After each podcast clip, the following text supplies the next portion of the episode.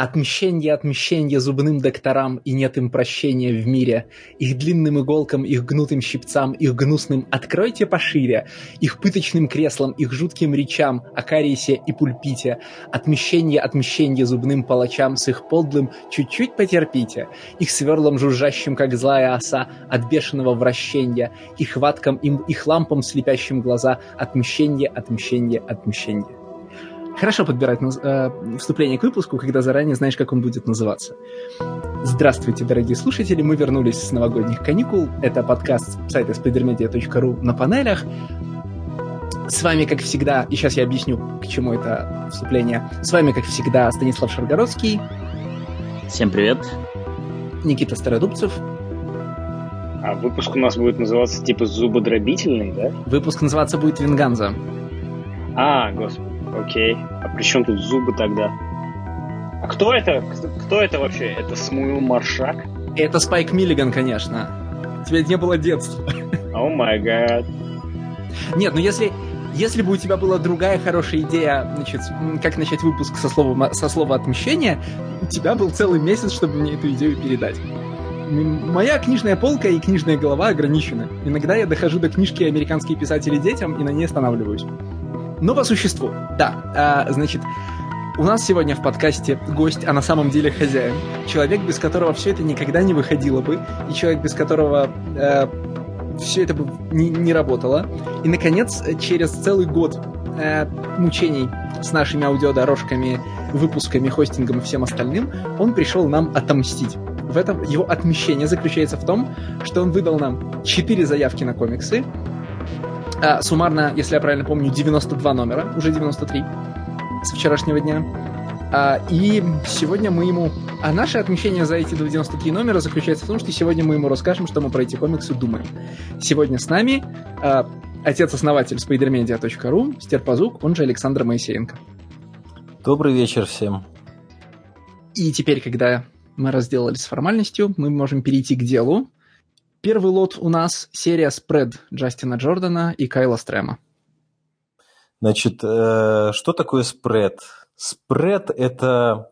Представьте, если бы у фильма «Нечто» был сиквел. Что если бы в конце фильма это существо выжило и распространилось по земле. Это одна часть, как бы, составляющая этого комикса. А вторая составляющая – это такой стандартный, ну, можно сказать, роуд-муви, или как это назвать еще.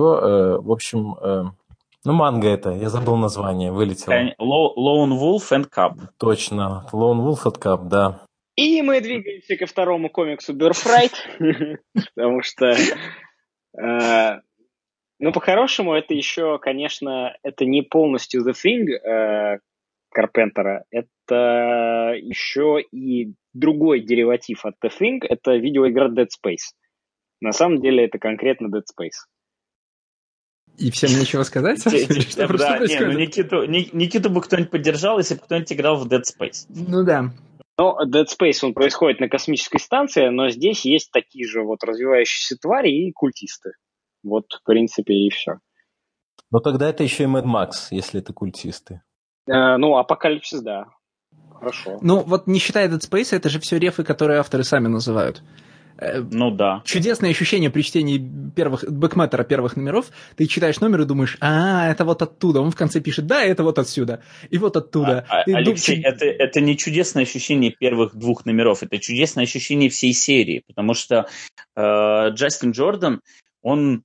ну, я не знаю, вот у меня есть две версии. Либо он считает читателей за идиотов, либо он просто хочет показать, вот, посмотрите, как я круто вот это сделал. Потому что в 34-м номере происходит смерть одного персонажа, когда ты читаешь, ты, ну, ясно видишь сцену из рана Уолта Саймонсона с экзекушенером, и ты думаешь, да, но это отсюда. И он в конце в бэкмэтере говорит, типа... Ну вот, я сделал эту сцену, ну, это было intentional, и на самом деле, если вы читали ран Тора на Саймонсоне, вы бы ее узнали. Ну, он тут же тебе это проговаривает. Потом он объясняет, что на самом деле как бы это не к тому отсылка, а это к историческому событию отсылка, там бла-бла-бла. я не думаю, что он считает читателей идиотами. Мне кажется, что он защищается от обвинений в подражательстве. Ты читаешь первые номера и думаешь, ну это же Lone Wolf and Cub, ну как бы мы же видим, чем ты вдохновлялся. Но есть тонкая грань между, как бы сказать, ну не омажем даже, да, между заимствованием и ну, как бы, скатыванием, да, и он говорит, и поскольку он в этом прямо признается, вот он говорит, да, это Lone Wolf and Cub, с него уже взятки гладкие, да, нельзя сказать, что он у кого-то что-то притырил, потому что он это вслух признает. Он постоянно пытается заранее с себя снять какую-то вину и все время как будто извиняется, да, все время пытается объяснить, и что не так. Ну, например, вот ты начинаешь читать этот комикс и видишь, что весь закадровый нарратив идет от лица ребенка. Притом ребенка, который, ну, практически только родился. Естественно, тебе сразу в голову приходит сага, которая выходит примерно тогда же, и в которой очень хорошо используется этот прием. Проходит 2 выпуска, и во 2-м выпуске в Бэкмэттере он начинает объяснять, что, в общем, это он не у саги посмотрел, это просто совпало, что на самом деле он эту серию уже 10 лет вынашивает. И, в общем, он понимает прекрасно, как это совпадение выглядит, но вот он решил оставить и объясняет, почему. И вот каждый раз он постоянно оправдывается. Оправдывается за какие-то свои решения, за... Оправдывается, потому что он не именитый автор, а все-таки Брайан Вонта может и за жопу потрогать. Ой, я тебя прошу. Брайан Вонт человек, который вообще...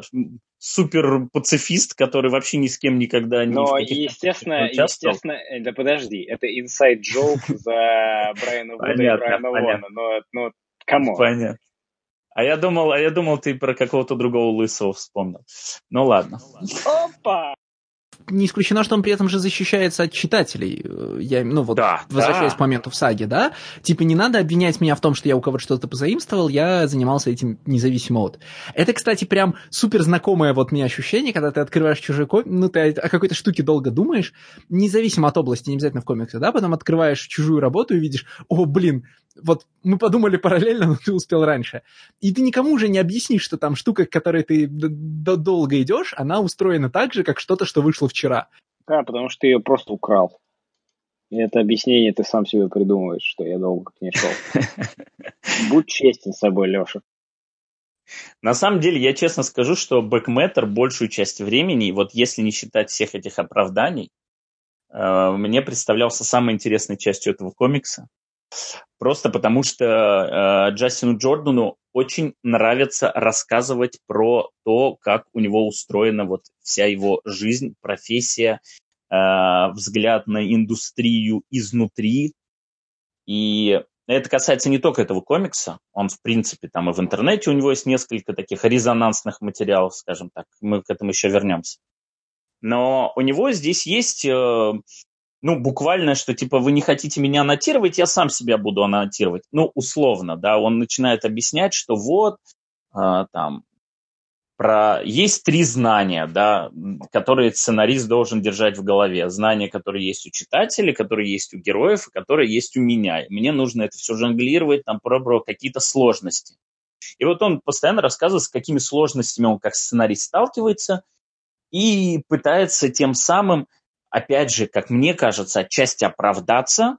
То есть вот посмотрите, вот я в этом выпуске вам наконец-то рассказал, я этого не сделал раньше, не сбросил на вас кучу информации, потому что я терпеть не могу Джорджа Лукаса за то, что он придумал этих медиахлорианов, или как они там, как объяснение силы джедаев, и что он этим самым все усложнил и испортил, и за что ему там угрожали практически расправой фанаты Star Wars. Вот. И он об этом, кстати, несколько раз пишет. Но тем не менее, несмотря на все вот это вот какое-то излишне оправдательный тон, мне было это интереснее читать. Не то, чтобы я что-то новое для себя узнал, но мне понравилась искренность, с которой он все это рассказывал и доносил до читателя. Вот как раз то место, которое ты цитируешь, меня обеспокоило при чтении, потому что он нагнал довольно много значимости сложным переплетением сюжета и тому, как важно, кто из персонажей что знает и в каком порядке информация отдается читателю. И я до конца сюжета ждал каких-то, ну, знаешь, огромных, значит, навороченных откровений, там, вскрытий и сюжетных поворотов.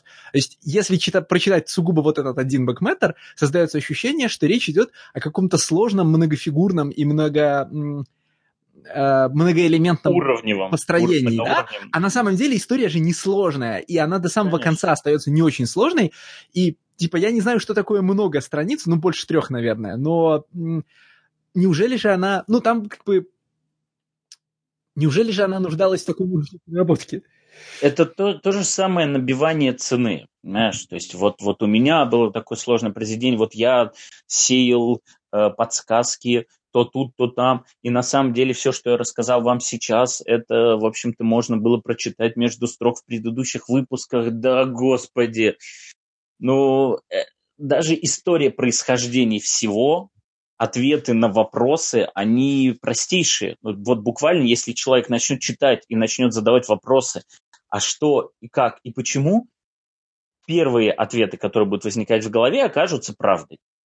Потому что здесь нету никакого интересного взгляда ни на что абсолютно. Ни на то, как себя будут люди вести в этом постапокалиптическом мире. Ни на то, что оказывается, что это просто локализованная точка.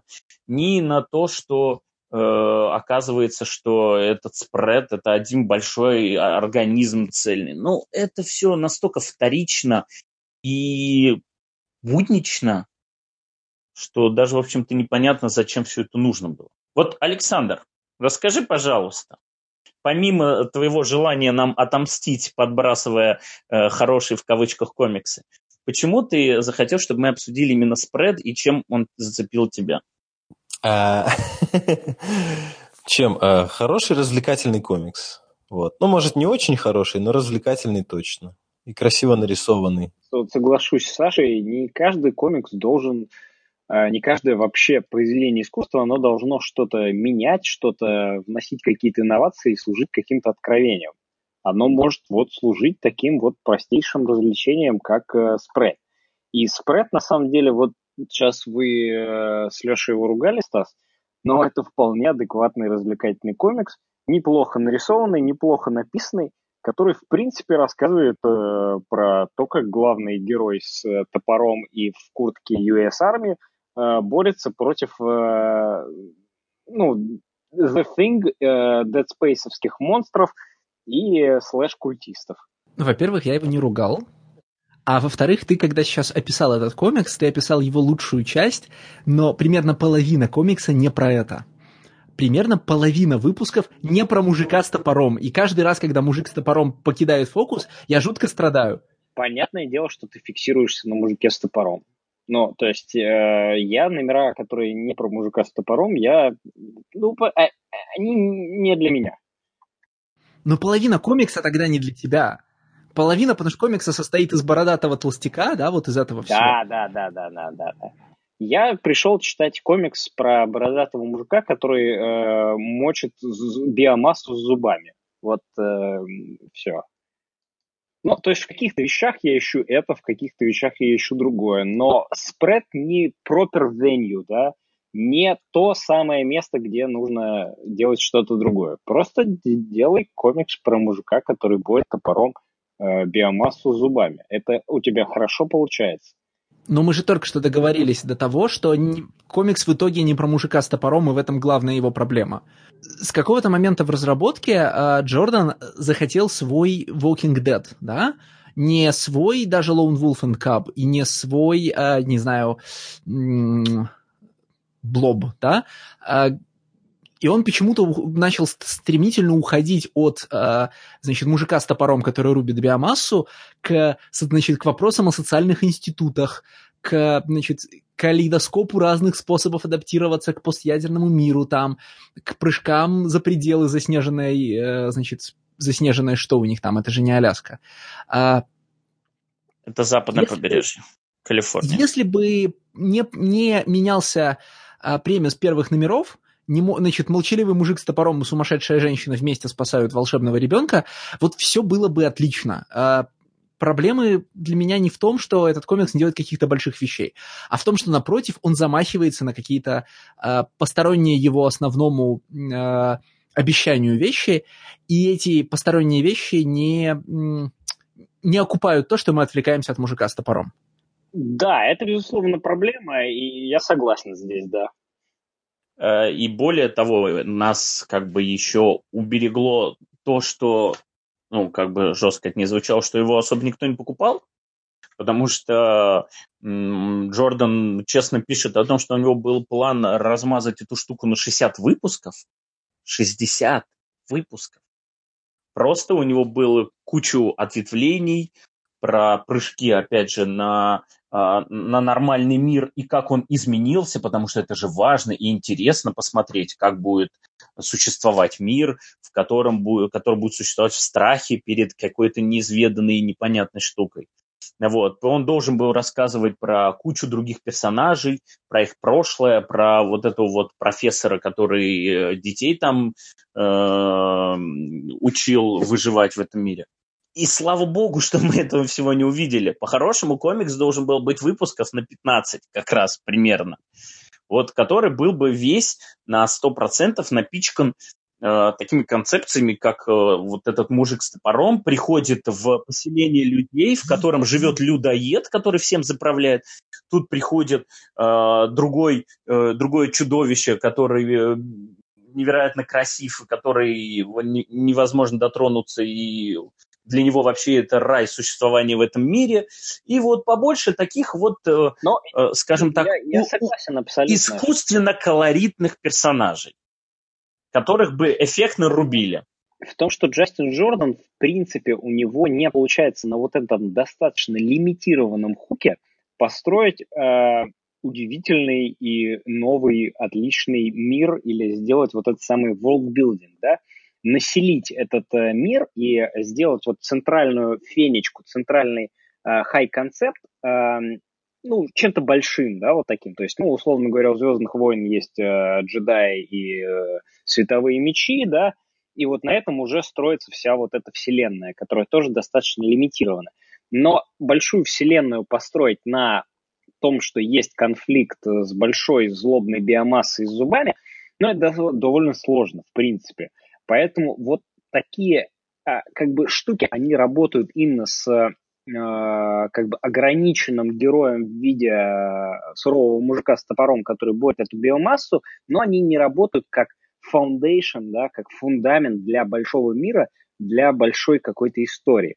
Поэтому, естественно, да, ну и не работает все остальное, да, и поэтому мы как привлекаемся все время вот к этой самой яркой истории, но именно про мужика с топором, да, но что-то другое, оно, в общем, проседает, и на самом деле оно не то, что проседает, ты его как бы фильтруешь, ты отбрасываешь вот эти все моменты, и поэтому у меня вот именно такого какого-то негативного впечатления этот комикс не вызвал, да, потому что я, наверное, сознательно вполне фильтровал все остальные какие-то вещи и ну, не особо был в них заинтересован, да. То есть изначально я думал, что вообще самое интересное в этом комиксе это будет одна из вариантных обложек Саймона Роя, которая как раз и сделана по, ну, как оммаж Walking Dead, но нет, тут вполне есть есть на что посмотреть, так скажем, вполне есть. Но, опять же, как что-то большое, как что-то значимое, как что-то, которое принесет откровение, ну, я бы не рассматривал этот комикс. Как развлекательный комикс, если, опять же, да, правильно ребята здесь говорят, можешь ты фильтровать части, которые не связаны с топором и биомассой, вообще будет отлично. Если нет, такое, да. Мне очень понравилось, как ты сказал, что достаточно сложно выжить какой-то большой интересный комикс. Ну ладно, просто большой и усложненный, допустим, нарратив из антагониста в виде большой биомассы. Ну, ты сейчас хочешь сказать, что это Hellboy. Нет, мы сегодня будем обсуждать другой комикс The Life After, в котором антагонистом является огромная масса просто, аватаром которой является картошка. Я знаю, именно поэтому Саша его предложил, но мы к этому еще вернемся обязательно. Это опять, ребят, опять racial profiling пошел. Уже вот напрямую. Уже даже, да, я тебе усугублю. Я думаю, что единственный комикс, который мне сегодня понравился, это комикс про картошку. Хорошо.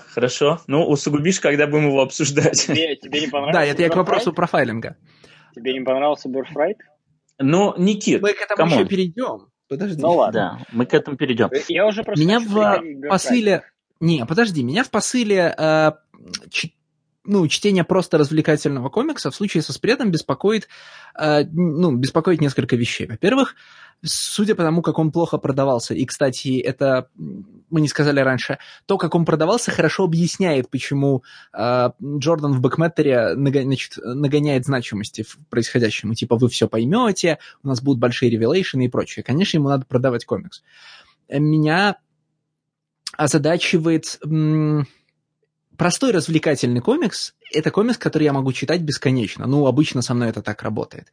Я не могу нащупать, почему спред не попадает в этом смысле в категорию простого развлекательного комикса. В смысле, что в его формуле не дает ему быть бесконечным, кроме того, смотрите, да, не в реализации, потому что в реализации Джордан очень много смешал разных вещей, которые комиксы погубили, потому что он хотел быть как Walking Dead, а быть как Walking Dead нельзя, это ошибка выжившего. Но помимо того, что постапок сам по себе не способен поддерживать бесконечные нарративы, постапок по определению обладает небольшим количеством сущностей, и поэтому быстро изживает себя. Мне кажется, что что-то еще не позволяет нам просто даже представить, как мужик с топором может действовать в спреде 60 номеров, там, 100 номеров. Ну, давай начнем с того, что он... Это не то чтобы это ошибка, это умышленное его решение, но оно четко ограничивает этот комикс. Он все построил вокруг большой тайны. Притом эта тайна представляется нам уже на второй или там, на третьей странице. Соответственно, когда тебе сразу заявляется вот эта тайна и особенность, важность какого-то персонажа, все в конечном итоге будет крутиться вокруг этого. Это не просто, если бы это был просто мир, в котором этот мужик нашел ребенка и решил этого ребенка спасти, это действительно открывало бы простор для того, чтобы он по этому миру ходил, набредал на разные сущности, оказывался в интересных локациях, и рубил до бесконечности. Но нам сразу сказали, ребенок особенный, он спасение. А почему? Ну и все. И больше ты никуда от этого не денешься. Ты можешь растягивать эту жвачку еще сильнее всех, раздражая. Но по-хорошему это прием, который является самоограничивающим. Ты не можешь делать Walking Dead, если ты в самом начале заявляешь, что все будет крутиться вокруг особенного младенца, который является спасением для этого загибающегося мира. Но ты можешь делать сагу. В смысле, ты гарантирован от того, что сюжет оборвется, тем, что закадровый нарратив произносится выросшим младенцем, и значит, мы знаем, что мы можем двигаться бесконечно долго к какой-то цели. Я согласен, что Джордан фокусирует нас на том, что нам важно узнать, почему младенец может уничтожать страшную красную биомассу. И это прям большая ошибка, потому что, никакого ответа, кроме It's Techno Magic, никогда не произойдет. Не бывает комиксов, в которых ответ какой-то другой. И поэтому этот ответ априори не интересен. Просто понимаешь, когда ты создаешь мир, и ты фокусируешься не на том, что вот он такой интересный, да, и давай мы его будем исследовать, а сразу фокусируешься на том, что как появился этот мир. Что за такая тайна, откуда вот это все? И у нас с самого начала есть ключ к тому, чтобы разгадать. Он с самого начала задает вопрос. Вместо того, чтобы просто сказать, смотрите, у меня есть вот такой концепт, есть такой крутой мир, прям буквально, как можно выжить в посткарпентеровском, нечитовском мире. И все, пожалуйста, тут уж сколько фантазий хватит. Но он задает вопрос, на который он обязан дать ответ. И он не может этот ответ растягивать на 100 номеров. Даже на 60 не смог. 25, я считаю, это для него достижение. Просто можно было бы там с другой стороны типа дать ответ на этот вопрос условно номере на 15-м, а дальше такой типа, ну ладно, комикс вообще не об этом. Но это было бы предательство по отношению к тем, кто изначально читал его ради ответа на вопрос. Ну, в общем, это ловушка. Как бы он сам себя загнал в эту ловушку. Этот вопрос можно было задать, чуть-чуть попозже, да. Сначала можно было действительно показать какой-то прикольный, интересный, необычный мир и там уже включить свою фантазию по максимуму. Но вот он этого не сделал. Из его концепта, мне кажется, что ничего особенно прикольного ты не вытянешь. В смысле, он очень ограничен по возможностям. Это никакой не ладно, это ничего не вытянешь, а этот персонаж неинтересный. Нет, скорее, понимаешь, естественные пределы, типа, в Walking Dead никто не интересуется интересным миром, да, Walking Dead не про это. У зомби-апокалипсиса во всех его формах есть естественный предел, да, и спред – это форма зомби-апокалипсиса. Есть, есть абстрактная масса, это не орда, а буквально масса, это ни на что не влияет, да? Значит, есть фактор заражения, есть, люди, выживающие на осколках старого мира. Ты ничего... Поскольку у тебя есть просто, наш реальный мир с выключенной электроэнергией плюс... красная биомасса, ты не можешь очень вариативно на ней надстраиваться. Джордан начинает же поэтому, тянуть из нее специфические трюки, да? На самом деле биомасса может слиться с человеком, превратиться в человека, стать доспехами этого человека. И это тоже штука, которая не очень долго продолжается. Я не знаю, как ты, там вот, например, в месте, когда ты понимаешь, что часть биомассы 10 лет ждала за дверью в бункере, ты уже как бы не особо там впечатляешься этим выдумкам, потому что, давайте найдем еще какое-нибудь место и тоже положим туда, красное щупальце. Ничего принципиально не меняется. Слева биомасса, справа биомасса.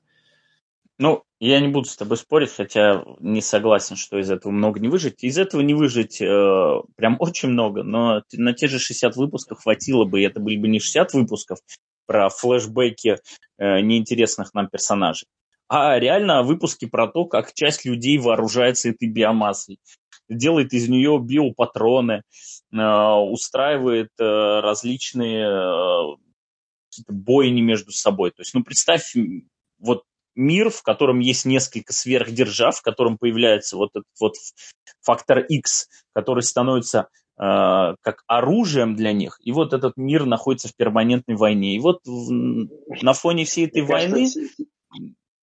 Мне кажется, сейчас Стас просто дает идею до Никиту для Венома. Типа использовать Венома в качестве ядерного оружия. Отлично. Вот если это когда-нибудь случится, осталось только доказать, что Донни Кейт слышал этот выпуск. You heard it first и так далее, как говорится, да? Дорогие читатели, впервые вы слышали это здесь. Что еще можно сказать? Можно сказать, что в принципе у комикса неплохой художник, но их, кстати, два. Вот. Так уж вышло, я не знаю, по какой причине Кайл Стрэм перестал рисовать его после второго арка. Он объясняет это тем, что он не укладывался в график, хотя специально для него делались ваншоты, чтобы дать ему там больше времени на то, чтобы нарисовать следующий арк.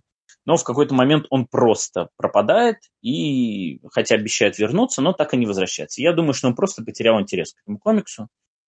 Если комикс плохо продавался, это тоже такая предсказуемая вещь. Бабок нет, да, просто. Да, это абсолютно нормально. Это даже видно по тому, как даже сам Джордан, да, то есть он вначале прям посвящал, через какое-то время там он вернется. А в тот момент, когда происходит смена художника, это как бы так между строк, он там чуть-чуть сейчас порисует, потом Кайл Стрэм вернется. А когда приходит время ему вернуться, и он не возвращается, про это уже даже не говорится. Просто у нас новый художник. Давайте перестанем говорить про этот комикс и начнем говорить про комикс Birthright. Окей.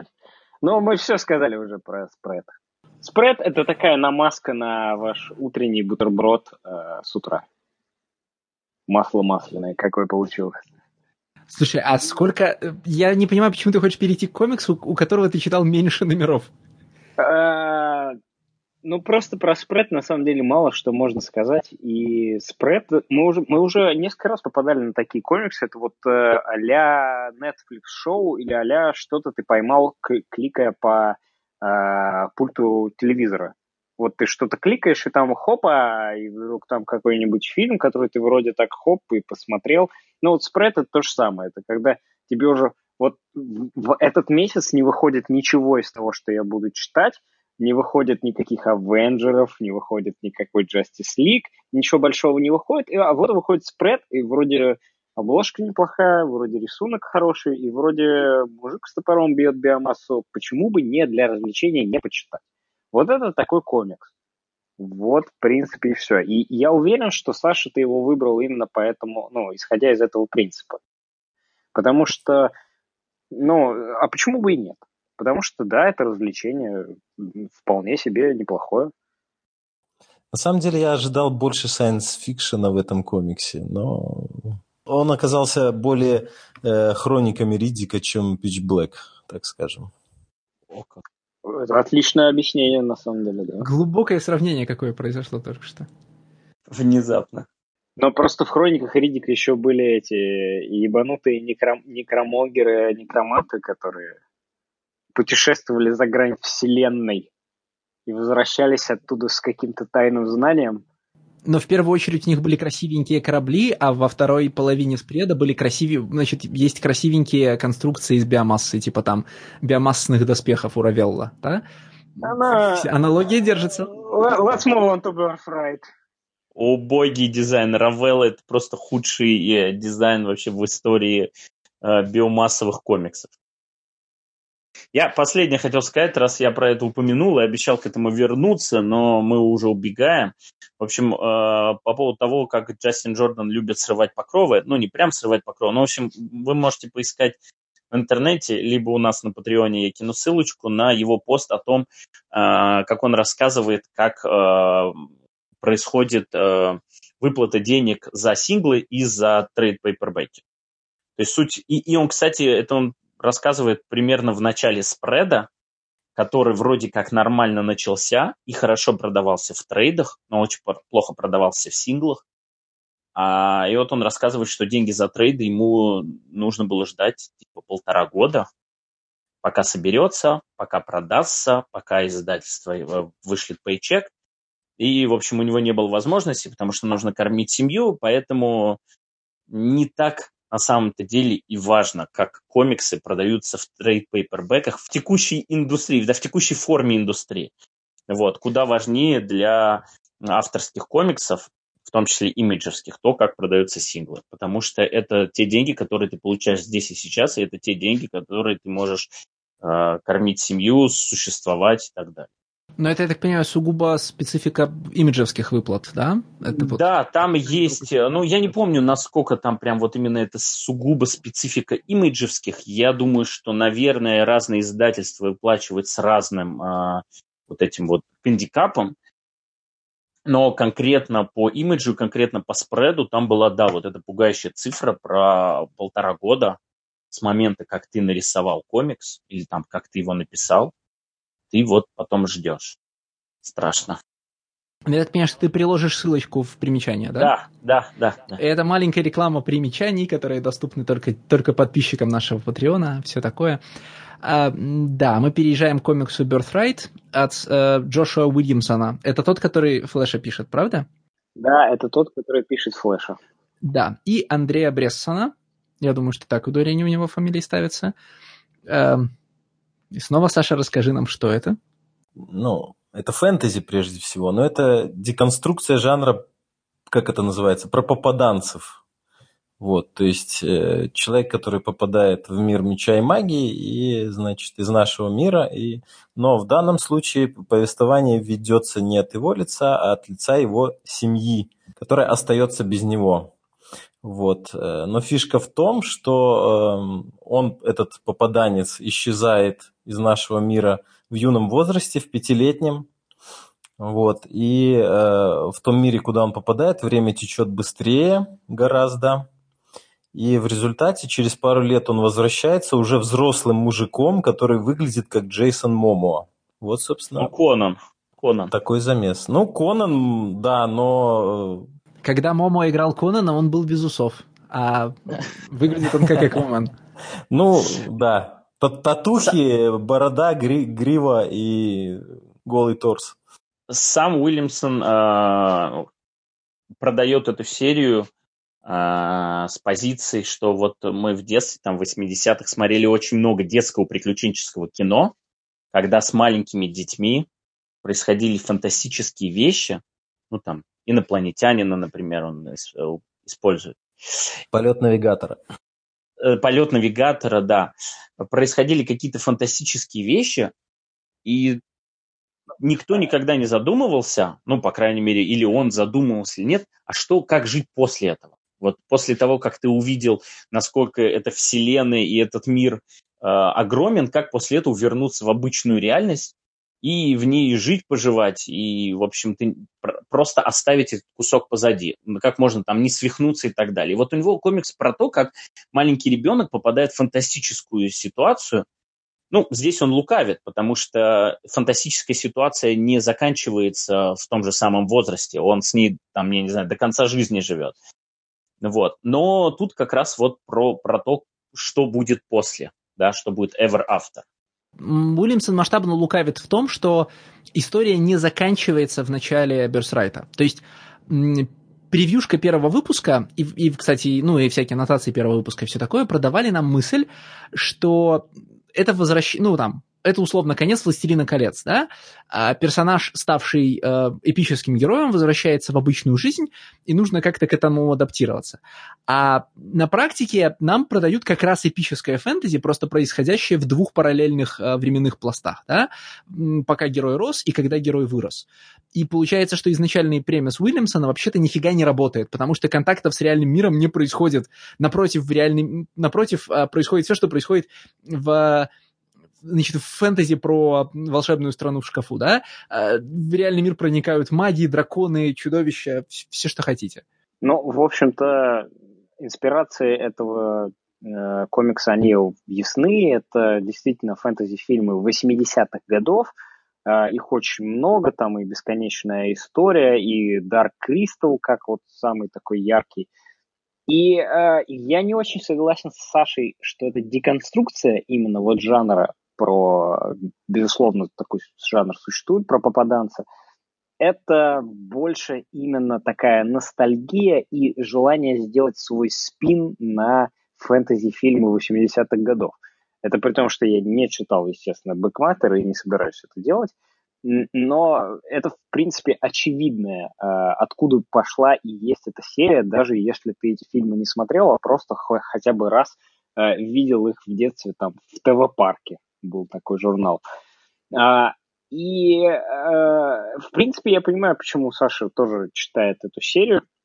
Или читал серию, как мы выяснили сейчас. Он дочитал этот комикс только до 23-го выпуска.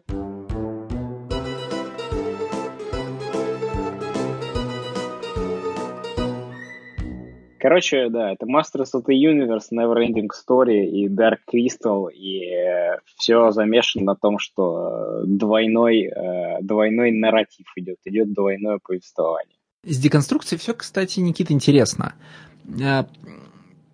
Вообще получается, ну, там, насколько я вижу, в иностранном интернете слово «деконструкция» используют в двух разных значениях. Значит, большей частью, когда говорят про современные всякие гик-франшизы, под словом «деконструкция» понимают очень простую вещь. Значит, у какого-то события первая половина, значит, состоит из жанровых условностей, а вторая половина из суровой реальности. Условно, знаешь, там... Джерри бьет Тома огромным молотком по голове, следующий кадр, Том, значит, сидит в инвалидной коляске, да, вот это все, известный очень веб-комик. Это вообще нифига не то, что означает слово «деконструкция», и не то, как ее используют в русском языке чаще. Ну да, деконструкция – это все-таки разбирание жанра на винтики, да, и понимание того, как оно работает полностью. Вот, да, ну то есть Watchmen не просто сталкивают супергероику с реальностью, да? Да, это реально деконструкция жанровых клише, жанровых каких-то тропов именно супергероики, темной супергероики и вообще, в принципе, как может функционировать супергероика, если ее по каким-то другим канальчикам повести. Я это к чему? Значит, деконструкция в первом смысле слова в Birthright, безусловно, присутствует. Она является... определяющим, что ли, фактором для завязки сюжета. Там есть ровно одно масштабное решение, которое можно считать деконструкционным. Главный герой встречается с главным злодеем и проигрывает. Более того, когда главный злодей предлагает ему бочку варенья и корзину печенья, главный герой переходит на его сторону, и это типа логичное человечное поведение. Потому что главный герой не картонный, не картонный герой с большой буквы, а там персонаж с определенной, значит, с определенной психологией, определенной историей. Это ребенок, которого украли от родителей и вырастили в волшебном мире. Поэтому, когда ему предлагают вернуться к его родителям, которым очень плохо без него, когда ему предлагают не продолжать войну, особенно в условиях, когда он проигрывает огромному страшному боссу из Dark Souls, он соглашается. Вот этот момент, безусловно, деконструкционный, да? Потому что законы жанра такого согласия не предполагают. Ну да, они предполагают, что до конца, как бы, и вот Мио, который будет драться с черным темным сердцем. Мы второй раз уже Мио вспоминаем, я вспоминаю. Видимо, сильно повлиял. Да, но я очень много читал эту книжку в детстве. Я просто, понимаете, да, я хочу побыстрее передвинуться к Deathmatch, который... Да ты достал уже, ты от одного комикса быстрее хочешь... Следующий. Конечно. Никит, перед Deathmatch'ем надо разогреться, ты пойми. 2 секунды. Просто, понимаешь, вот спред, понятно, почему Саша предложил, почему он ему, возможно, нравится и почему он его читает. Birthright вообще никаких вопросов к этому не вызывает у меня. Нормальный комикс, который можно читать и так. И я понимаю, почему он Саше нравится на 100% и почему он его читал. Да? Но Deathmatch... Это такая загадка, такая тайна.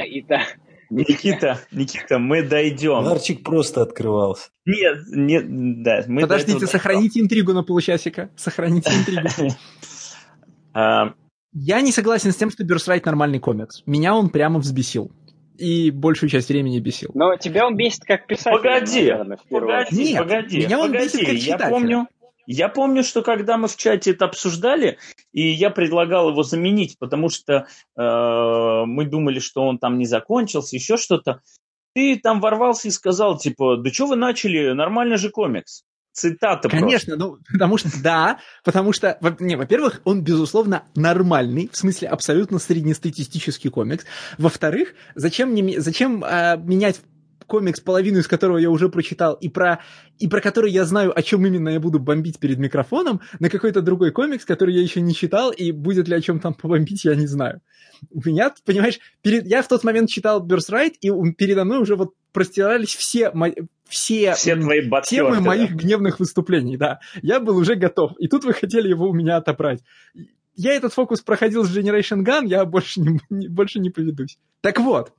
Взбесил, говорю, меня этот комикс, потому что он устроен как нетфликсовский сериал, как какой-нибудь «Железный кулак». Так он и написан специально для экранизации, опять же. Я имею в виду, что он структурно устроен как сериал для биндж-вотчинга, да? В сериале для просмотра залпом происходит всегда только 2 важных события в начале серии и в конце. В конце серии, чтобы ты переключил на следующую, а не отложил, да? А в начале серии, чтобы, во-первых, как-то разрешить клиффхенгер, а во-вторых, чтобы подвигнуть тебя смотреть серию дальше. А тут ты увидишь в начале серии, что герой там, знаешь, залез на обрыв, на уступ, с которого срывался, успокоишься, остановишь просмотр и решишь, что ты будешь досматривать эту серию потом, а сейчас ты уйдешь, займешь чем-то еще. Погоди, ты хочешь сказать, что явление клиффхенгеров более важно для биндж-вотчинга, чем для еженедельного просмотра? Нет, я хочу сказать, что... Смотри, это вообще типа такая отдельная обширная тема, но клиффхенгеры для еженедельного просмотра и клиффхенгеры для биндж-вотчинга устроены по-разному. Клиффхенгеры в еженедельном просмотре нужны, чтобы всю неделю, встречаясь со знакомыми там на ланче, значит, там после уроков или где-либо еще, в зависимости от возрастной категории сериала, вы могли всю неделю обсуждать, что будет через неделю. Ага. Типа, не стоит вопрос, например... Вообще в клиффхенгерах в телеке, мы же понимаем, да, не стоит вопрос, погибнет герой, сорвавшись с обрыва, или не погибнет. Все знают, что там сериал должен продолжаться, и героя не убьют на полпути. Но когда клиффхенгер уходит на неделю, он наставляет пространство для недельных спекуляций о том, как авторы выпутаются из сложившегося положения, или что означает, значит... что означает этот масштабный ревил, да, какие у происходящего есть крупные последствия. Короче, неделю можно что-то обсуждать. Клиффхенгер в бинж-вотчинге нужен только для того, чтобы у тебя появился небольшой такой секундный посыл нажать кнопку «Что дальше?», да?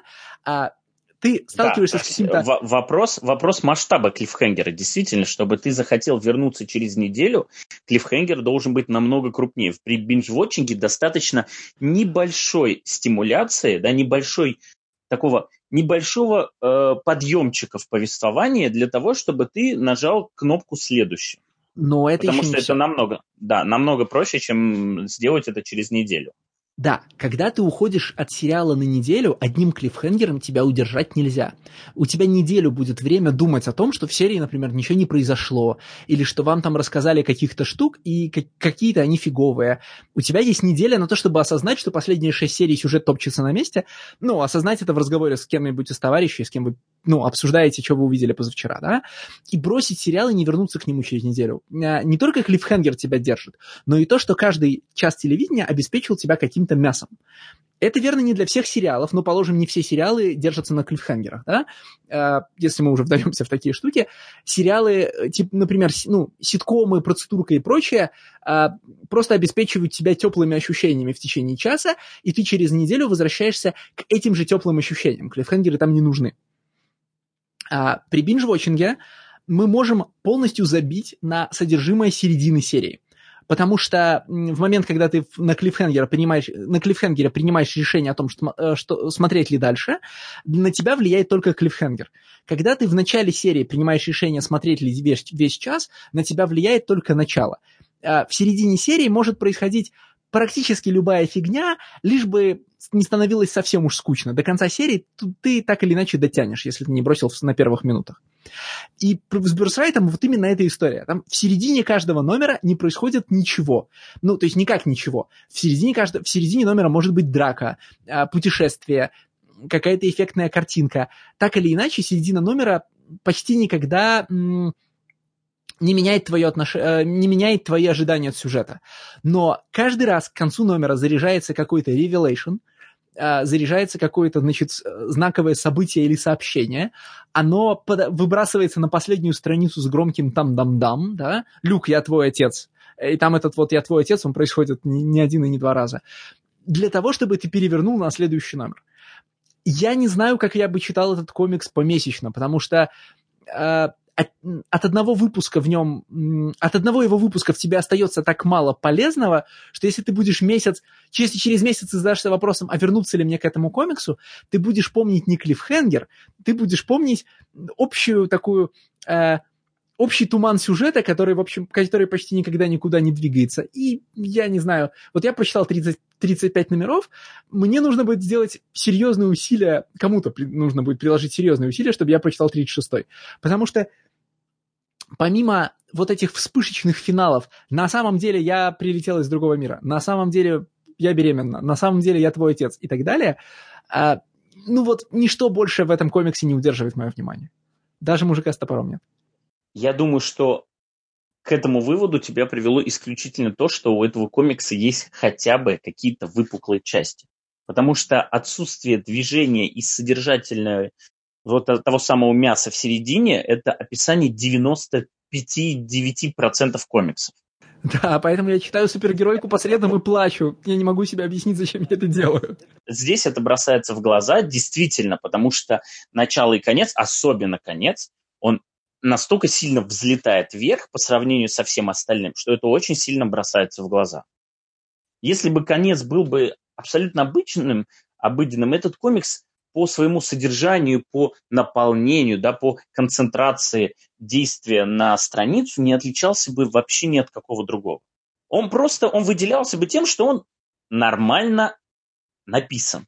Ну, в том плане, что здесь нормальные диалоги, здесь он легко читается. Ну, ты ни за что не цепляешься. Тебе, если вот не обращать внимание на структурные скачки, тебя, ну, не знаю, ты-то, наверное, ты сказал, что у тебя несколько есть пунктов, по которым ты будешь выбешиваться. Вот меня он не выбешивал ни по какому пункту. Кроме того, что в какой-то момент меня просто очень сильно утомили эти клиффхенгеры, потому что, ну хватит. Ну, просто хватит. Вот действительно, это такой был поставлен автором, сценаристом перед собой челлендж. Задача каждый выпуск заканчивать супербомбой, которая, ну, может быть, не все до этого переворачивает, но вот прям все сильно меняет. И после этого обязательно писать в начале Black Matter: ну что, заценили? Чувствуете, какое большое откровение? Конечно, это прямо очень раздражало. Это еще один... Мы сегодня Walking Dead уже вспоминали. Вот Биркман мастер клиффхенгеров. Вот здесь такое впечатление, как будто Уильямсон с ним просто пытается посоревноваться. Но у Киркмана обычно это все-таки какие-то шок-фактор, а здесь это именно ревелейшены. Именно вот то, что на самом деле не все так просто. Да? Это с самого уже первого номера, когда тебе заявляется, что главный герой-то на самом деле проиграл, и все. И это задает темп вообще всему остальному. Просто в какой-то момент сначала тебе нравится, да, что тебе вот эти вот жанровые клише переворачиваются, обыгрываются иначе. Но просто в конце, когда уже не остается средств, все превращается в долбанную мыльную оперу, когда выясняется, что... А это, оказывается, дедушка, а это, оказывается, там и брат у него особенный, и пятое-десятое. Просто в какой-то момент очень сильно тебя это утомляет, и остается наслаждаться только вполне сносным рисунком Андрея, или как у него правильное ударение. Ну, Андрея, да. Почему сносным? Рисунок отличный. Колорист вообще... Да, окей, хорошо, я действительно занизил его. Рисунок функциональный, и только когда появляются большие интересные сплэш-пейджи, там что-то показывается интересное. Рисунок абсолютно функциональный. Я не согласен. У художника... Я даже не в том в смысле, как он строит повествование, потому что в плане того, как он строит повествование, это действительно функциональный рисунок. Но у художника достаточно хороший вкус на дизайне. Вообще вот все твари, там все, что там нарисовано, все эти маги, огромный мех, который вылезает из замка, ну, замок трансформируется в меха, нарисовано клево. У художника хороший вкус на видеоигры последних лет, на самом деле. Да ну, пожалуйста, я не играю в видеоигры последних лет, я просто смотрю, и мне нравятся дизайны. Они нормально и хорошо украшают этот комикс. Просто если бы в нем не было бы красивых дизайнов, он бы терял половину своего визуального очарования. Ну, про любой комикс так скажи. Нет, есть комиксы, которые мы читаем вопреки картинке. Но их очень мало все равно. Да вот мы обсуждали комикс «Спред», там просто убогие дизайны. Ну, там просто невозможно убогие дизайны. Вот эта Таравелла... Это, художники-то больше картунисты, чем как бы такие мейнстримные... какие там картунисты? Там никаких особенных... Там нету детализации, там на движении все построено, по большому счету. А зато знаете, где много детализации? В деф-матче. Нет, на самом деле в спреде-то, когда рисуют биомассу, там вообще люди стараются. То есть биомассу рисуют максимально детализированно. И второй художник, который такой... пиратская версия Райана Келли. Он, в общем-то, нормально. Он как бы на детали не скупится. Я в игру «Есть одна страница» играть не могу, но в Birthright довольно часто во время экшена есть одна страница, в смысле, есть такие кадры, в которых ты вообще не можешь понять, что происходит, и через пару страниц становится неважно. Значит, светлые полоски напали на цветные пятна, что-то произошло, кто-то выиграл. Но это магия. Магия, она всегда так рисуется. Просто одна краска попала на другую краску, один свет забил другой свет. И вот, слушай, пожалуйста. Я давно выступал про то, значит, несколько выпусков назад я уже говорил, что про, значит, это не отмазка, магию надо рисовать интереснее. Есть комиксы, где магию рисуют интереснее. Это мы, но это интереснее, чем тот комикс, который мы тогда обсуждали, это комикс Black Magic. Вот здесь магия интереснее, чем в комиксе Black Magic, если уж на то пошло. Мне кажется, что про интересную магию я говорил, когда мы обсуждали Стрэнджа, но... По-моему, это одна из тех вещей, к которым я все время возвращаюсь. Нет, это был Black Magic, где просто рисовались фотошопные круги и фотошопные эффекты приделывались. И вот, пожалуйста. Я сейчас почему-то вспомнил, значит, где-то в районе 2-й дюжины выпусков должен состояться бой главных героев с магом в синем плаще, ну, с тем, кто, как мы узнаем, потом будет дедушка, да? Как его там? Самиаль, да? По-моему. Самуэль, как. У меня было четкое ощущение, что в процессе комикса Уильямсон сам забыл, как его зовут, и стал писать его Самаэль. Ну, значит, перестал менять буквы местами. И, неважно. Короче, выпуск заканчивается тем, что в следующем номере будет большая драка, и в бэкмэтере говорят: «О, вы увидите, значит, какой этот Самаэль крутой, и, значит, какой он, значит, выдающийся магический противник». А в следующем номере, ну, ничего такого не происходит. В смысле, половину времени главный герой подметает противником пол, вторую половину времени Самаэль просто принимает драматические позы. То есть никакого... Нам прям Бэкмэтр специально обещает, что будет очень крутая драка, и нет, не происходит никакой крутой драки. Ну, впрочем, почти никогда в этом комиксе драка почему-то не получается крутая. Я не знаю почему. Ну, то есть то ли сценарист не дает каких-то интересных указаний для художника, чтобы драка была насыщенной, то ли... Вот большие батальные сцены Брессана удаются, а поединки совсем нет. А вот ты мне скажи, вот ты как сценарист, мне просто интересно, на ком больше должна быть ответственность. Вот мы берем среднестатистического художника, среднестатистического сценариста. Не какого-нибудь контрол-фрика типа Алана Мура. Или наоборот, не какого-нибудь Марка Миллера, который говорит «do some shit». А вот когда речь идет о том, чтобы устроить эффектную экшн-сцену, на ком больше ответственность за то, какой она в итоге будет? Ответственность? Ну, как сценарист, понятно, что у всех художников разные стили. Да, но в целом, вот, блин, я, конечно, понимаю, это очень некорректно, да, среднестатистически это невозможно, все индивидуально, бла-бла-бла и прочее. Ну, отбросим все эти условности и представим, что есть художник, есть сценарист. Сценарист четко ведет его, ведет по всем диалоговым местам, ведет там по обращению внимания на детали, а потом он доходит до момента, когда должен быть офигенный разнос, которому у сценариста есть только одна просьба. Вот он в какой-то момент один должен победить другого. И он должен это сделать примерно в такой, ну, позе, допустим. Какая роль сценариста? Можно, ну, он сильно вклинивается в эту работу? Или он говорит «do some shit», и потом, когда ему говорят «какой у тебя дерьмовый экшен», он поднимает руки и говорит «сорян, я не при делах». Смотри, давай сразу оговоримся, что я же, конечно, про зарубежную практику знаю только в теории. Ну, в смысле, я интенсивно начитался, что пишут сценаристы про то, как они работают с художниками, но я, понятно, не знаю, как это буквально работает. Сценариев, наверное, много начитал, потому что эти же сценарии в кучу. Конечно, да. В открытом доступе. Да. И средняя практика следующая, она хорошо вкладывается в выражение «I'm not your drawing monkey», которое я не помню, где подхватил. Средняя практика в том, что когда ты рисуешь, когда ты предлагаешь художнику рисовать крутые вещи, от рисования которых он должен получать удовольствие, нефункциональные части, да, ему нужно предоставлять больше свободы.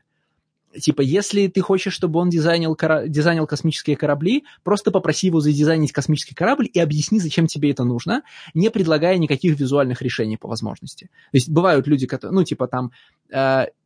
Бывают люди, которые предоставляют много рефов, но мы, опять же, да, мы не берем, как мы уже сказали, условного Алана Мура.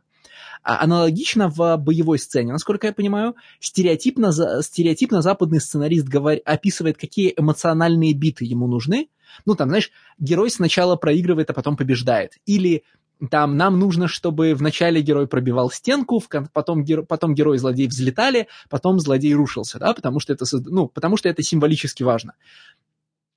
И помимо эмоциональных битов он не дает ничего. Там вся остальная инструкция «дерутся, один падает». Потому что, когда ты начинаешь словами подробно описывать пластику персонажей в кадре, тебе нужно либо переходить к рисованию палочных человечков, там, фоторефам и всем таким вот штукам, которыми занимаются детализированные сценаристы, либо ты просто нагонишь много слов, которые художник не поймет. Ну, представляешь, да, описание композиции кадра в боевой сцене будет занимать полстраницы каждый раз. Вот рука там, нога здесь, движение мотивировано тем-то и тем-то. В этом, об это все художник убьется и в худшем случае ничего не поймет, а в лучшем случае почувствует себя рисовальной машиной, а никому, ты понимаешь, никакая красивая картинка еще не получалась от человека, который чувствовал себя рисовальной машиной в процессе.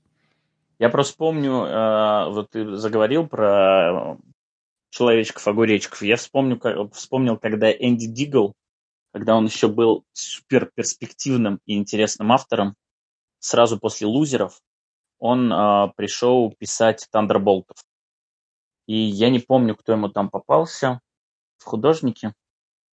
Не Делатора, кто же ему там попался? Ну, в общем, какой-то такой марвеловский ремесленник.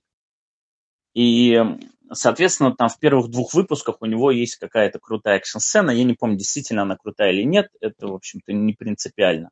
И он потом выкладывал в интернет то, как он показывал художнику эту сцену. И вот у него действительно там было условно 6 панелек, в которых показано, как человечки-огуречки каким-то образом взаимодействуют. Там встал на руки и ногами выбил дробовик из рук, там следующим движением подставил подножку и так далее. Было забавно. В ежемесячной же гонке есть еще нюанс времени, да? Если ты не придумываешь как сценарист, как двигаются персонажи в каждом кадре, это должен придумать художник, а у художника не так много времени, чтобы придумывать и рисовать, да? Поэтому вот в ангоингах сценаристы придумывают, насколько я понимаю, гораздо больше, для того, чтобы сэкономить время самому дорогому звену производственного процесса. Если ты не придумаешь, как именно они там ногами и руками выбивают дробовики и становятся на руки, то за тебя это должен будет придумывать человек, у которого и так очень много проблем в этом месяце, да? Ну, в смысле, 23 полосы, а еще правки, а еще кошка рожает, понимаешь. Поэтому там, конечно, идут навстречу. Понятно. Так вердикт, исходя из всего вышесказанного. То, что здесь не очень интересны для тебя визуальные сражения, это вина художника или сценариста? Мы принимаем во внимание, что имидж работает не в ежемесячном графике, и имидж спокойно терпит хиатусы и дает возможность художникам нарисовать впрок, не торопиться, как говорится, take your time, в разумных пределах, и не умирать за рабочим станком. Знаешь, учитывая Флэша, которого Уильямсон пишет, рисуют совсем другие люди, которого я стараюсь, но не справляюсь читать в ангоинге, и в котором экшен всегда тоже не изобретательный. Я склонен переложить как минимум часть вины на Уильямсона. То есть нечитаемые сцены с магией, это, понятно, Брессан, но то, что в экшн-сценах происходят тривиальные соударения персонажей в тривиальных комбинациях, это Уильямсон, кажется, наблюдается в больше, чем в одном комиксе, значит, ему просто не очень интересно, что именно происходит на странице во время драки, ему важны пузыри с текстом и эмоциональные переживания персонажей. Потому что я тебе доложу, несмотря на то, что вокруг меня почему-то в интернете, что на русском, что на английском языках, очень Флэша хвалят, Флэш Уильямсона какая-то, я из чувства долга его читаю, потому что я же должен быть, мою членскую карточку Комикс Гика отнимут, если я не буду читать как минимум 3 супергеройских ангоинга в месяц, да? Так вот, Флэш Уильямсона — это довольно вялая жвачка. В нем все то, что я не люблю в комиксах во Флэше, да, бесконечное количество спидстеров, бесконечное количество тривиальных беганий туда-сюда, в смысле, не изобретательных применений скорости, а просто, драк и гонок на обгон, да, и та же проблема, что в Birthright все персонажи вслух проговаривают, что чувствуют. Почти все эмоциональные сцены Birthright устроены следующим образом. Один герой прямо говорит: «Мне больно, потому что ты меня не замечал». Второй герой говорит: «Я тебя не замечал, потому что у меня были другие проблемы» и так далее. Разговор практически как на хорошей сессии семейной терапии, я не знаю, когда все начали вслух говорить. Так весь Birthright — это хорошая сессия семейной терапии, просто весь комикс, по сути. Ну, то есть это оправдано вполне здесь. Ну, то есть тут, понимаешь, как в этих, как в Wicked and the Divine, да? Подтекст превращается в текст на глазах. Поэтому и драки не изобретательные, что тут про семью, а не про экшен. It's about family. And that's what's so powerful about it. Насколько можно. Не, но здесь действительно решили, как бы, чтобы это было не вот любимая тема Лёши, проблемы отцов и сыновей, да, чтобы здесь было прям вот все вариации. И муж, жена, и мать, и дети. Знаете, где драки очень изобретательные? Ты уже говорил именно эту фразу, ты понимаешь? И нет, они там не очень изобретательные. Ну, блин, ребят, давайте. Я просто не могу. Я вот все это время, пока вот с того момента, как Леша начал обсуждать клиффхенгерность, я начал перечитывать Deathmatch, и я не знаю, я одновременно люблю, ненавижу этот комикс. It's already best, the worst. Ну ладно, давайте перейдем к Deathmatch, а потом как-нибудь еще, может быть, вернемся к Birthright, когда у Никиты, утолится первичная потребность. Но прежде чем Никита начнет, да, я сразу, когда читал, я понял, что этот комикс просто чудом не попал в ваш выпуск Superbad. Да, я не знаю, как мы его пропустили, да. Мне, понимаешь, мне стыдно и больно, что не я его предложил, что не я его разыскал. Потому что я должен быть вот конносером вот таких вещей. Но, вот он там просто должен в Супербэд выпуске, он там вот рядом с Red Ten, он должен был просто вот идеально бы поместился. Там прямо переходы от одного к другому комиксу, в смысле тем обсуждений были бы прям вот... Я вижу их как наяву, понимаешь? Так, а визуально он с вашим этим мегалополисом прекрасным просто стоит рядом и подмигивает. Но я скажу просто, прежде чем я дам слово Никите, что этот комикс является оригином того, что этот выпуск называется «Венганза», потому что это первый комикс, который я начал читать, и я просто после каждого выпуска врывался в чат и просто не находил слов. Я не знал, что мне сказать Саше, потому что я просто сначала не понимал, почему он предложил. А потом в какой-то момент просто снизошло озарение, что это буквальная месть. Просто вот в Deadly классе есть мой любимый персонаж, который, я надеюсь, появится в сериале. Это огромный такой мексиканец. Он брат погибшего сына наркобарона. И вот он раскрашен в торжественную... Боевую раскраску. В боевую праздничную раскраску Дня мертвых. И он на огромном байке едет и говорит только одно слово «Венганза». И ты просто понимаешь, это машина смерти, которая вот она ждала своего времени, и ее спустили с цепи, и вот она прилетела мстить. И вот именно так я себе представлял Сашу, когда его спросили: «Саша, а что ты нам предложишь почитать?» И в этот момент он наконец-то срывается с цепи и просто кидает Deathmatch. Ребят, нет, все могло быть гораздо хуже. Изначально это должно было быть 4 супергеройских инди-комикса. Вот. Почему нет? Почему нет? То есть зачем я читал 2 абсолютно бесполезных комикса? Через год будет второй выпуск с моим участием, и там будет все. Саша, это затравочка, да? То есть может быть лучше, может быть больше. Насчет лучше не уверен. Куда уж лучше-то? Да, лучше Deathmatch'а ничего не может быть. Расскажи, как ты добрел до Deathmatch'а. Я отказываюсь верить, что тебя просто привлекла фамилия и имя Пола Дженкинса. Я отказываюсь в это верить. То есть скажи мне, придумай какую-нибудь историю лучше. Короче, я не знаю, что меня привлекло. Ну, я просто люблю почитывать инди-супергероику всю подряд, вот. И, это оказался Дженкинс, что, в принципе, не так уж плохо. Но в 2 словах, Deathmatch — это Watchmen для бедных.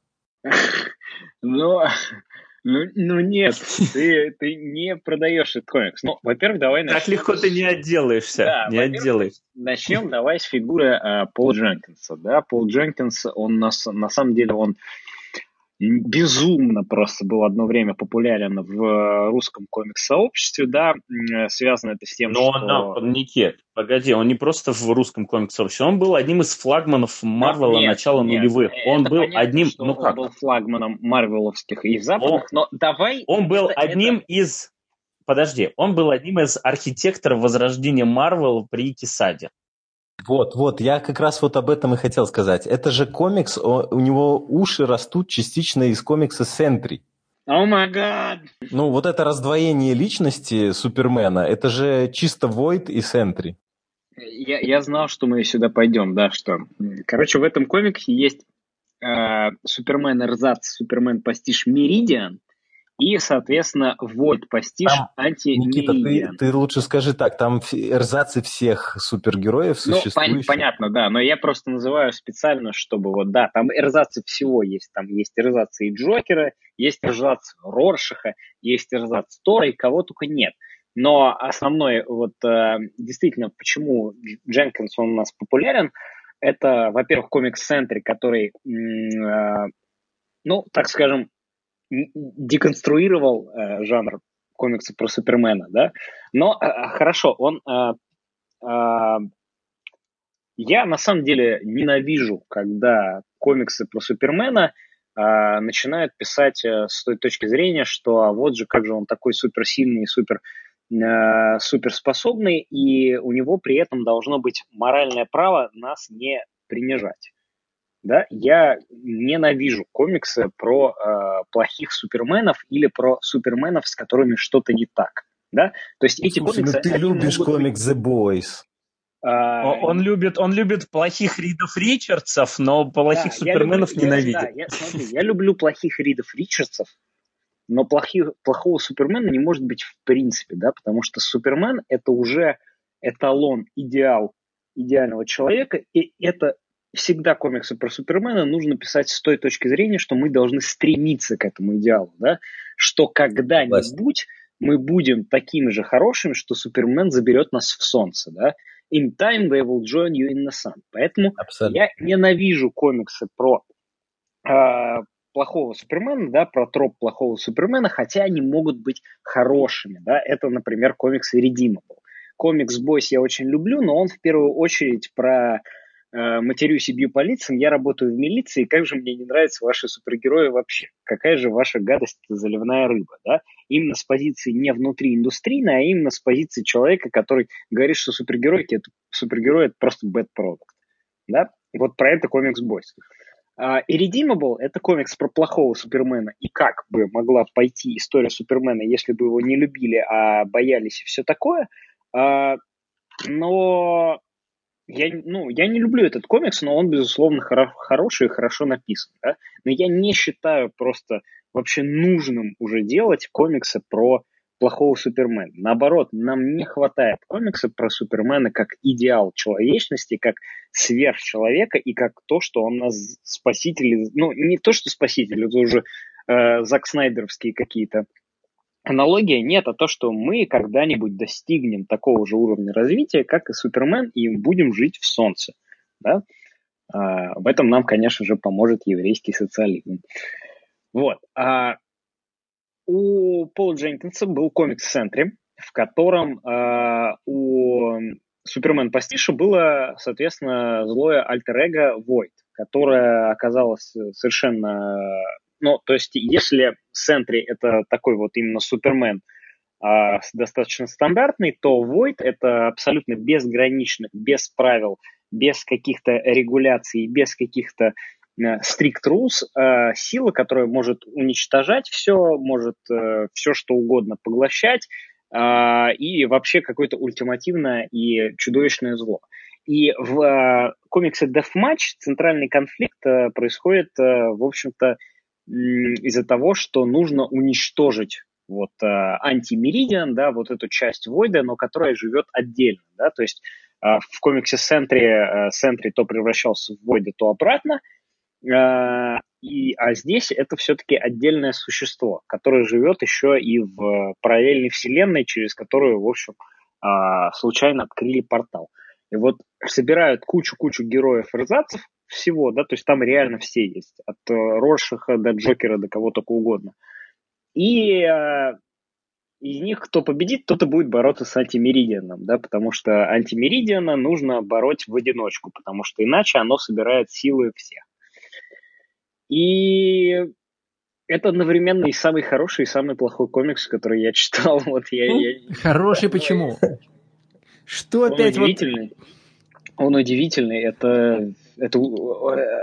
Слушай, в номере, где местный Лекс Лютер слэш Метрон рассказывает про, ну, вообще про весь сюжет комикса, да, почему они, соответственно, бьются на арене, там происходит 5 твистов подряд. То есть каждая панель — это твист. И это удивительно. На самом деле я полюбил этот комикс. Нет, твист — это когда ты ждешь что-то одно, а происходит что-то другое. Да, к дезматчу термин твист неприменим. 5 ревелейшенов, 5 откровений. То есть каждая панель — это откровение. То есть там есть буквально диалог. А что, если бы это был бы не двойной обман, а тройной обман? Ты такой, ё-моё, о, боже мой. На самом деле я полюбил этот комикс. Изначально я был супер weirded out и супер baffled out этим комиксом на первом номере. Я думал, что это, наверное, ну, типа Пол Дженкинс, ну, недоволен, что его не позвали писать комикс Avengers Arena. И типа, вот, смотрите, я тоже могу. Ну, потому что, в принципе, временные рамки, они совпадают с этим комиксом, на самом деле. И, типа, я тоже могу, я тоже мог бы в Марвеле это писать. И мне было очень странно видеть этот комикс. Но к 6 номеру я понял и прочувствовал весь этот комикс именно на том моменте, где местный Роршах убивает местного Тора. Местный Роршах душит колючей проволокой Тора, и Тор... Оговорочный Тор... Да, нет, я абсолютно даже не подумал про священную книгу евреев. Вот, а местный Роршах душит металлической колючей проволокой Тора, а местный Тор, он типа бог солнца, да, Sol Invictus, который, значит, типа бог солнца. Вот, и Sol Invictus ему говорит, что я не могу помереть, пока солнце живо. Это, значит, предсказание такое и моя судьба. А Роршах его душит этой проволокой, говорит, металлическая проволока не верит в судьбу. И я такой, да, это то, зачем нужно читать этот комикс. Это оно. Я бы хотел, чтобы наши слушатели не сложилось ложного впечатления. Нет, все, о чем говорит Никита, в этом комиксе есть. Но забудьте все, что сказал Никита, это все было не так. Это в комиксе точно так же говорят, да. Нет, так вот, чтобы извлечь то, о чем те редкости и красоты плохих, хороших комиксов, вернее, хороших, плохих комиксов, о которых говорит Никита, нужно, к сожалению, значит, принять как данность способ рассказывания сюжета в этом комиксе. Способ рассказывания сюжета в этом комиксе такой: сказать как можно меньше, как можно позже. Вот комикс вышел в виде 3 ТПБшек. Просто поверьте, ну, в смысле, не поверьте, нет. Просто перед началом чтения примите как великую истину внутри себя, что до начала 3 ТПБшки вы не будете понимать, что происходит, и вы просто будете слушать, как самые разные персонажи говорят вам: это очень важно, потом объясню. Это Lost. Это Lost. Да, это, конечно, Lost. Но с каких пор это комплимент? Но я не говорю, что это комплимент. Здесь нужно смотреть сначала, да, первые несколько номеров ты будешь смотреть, а какой здесь мой любимый эрзац и что с ним не так, что отличает его от, ну, main universe версии. Не, ну слушай, тут все хорошие эрзацы перебрать по пальцам, и автор знает, какие эрзацы у него лучше. Какой твой любимый эрзац здесь? Ну, наверное, Роршах. Ну, в смысле, как его там? Крыса. Мистер Ред. Про Сашу понятно. Его любимая эрзац — это, соответственно, Меридиан и Антимеридиан. Потому что он сразу поразился. У меня любимый эрзац... Нет, стоп. У меня любимый эрзац, по-моему, даже Джокер. Потому что у него была самая смешная шутка в этом комиксе. А, возможно, и во вселенной. Ну-ка. Заходит... по-моему, пират в бар, и у него на... О, Господи, это же очень старая шутка. Я знаю, что она старая. Ты ее впервые не смеешь. Ну, ты же ее не в Deathmatch впервые слышишь. Ну, она смешная, ну. Да, конечно, она смешная. Она была смешной еще 3 комикса назад, я бы так сказал. Да расскажите уже ее читателям, что ты ее прикрывал.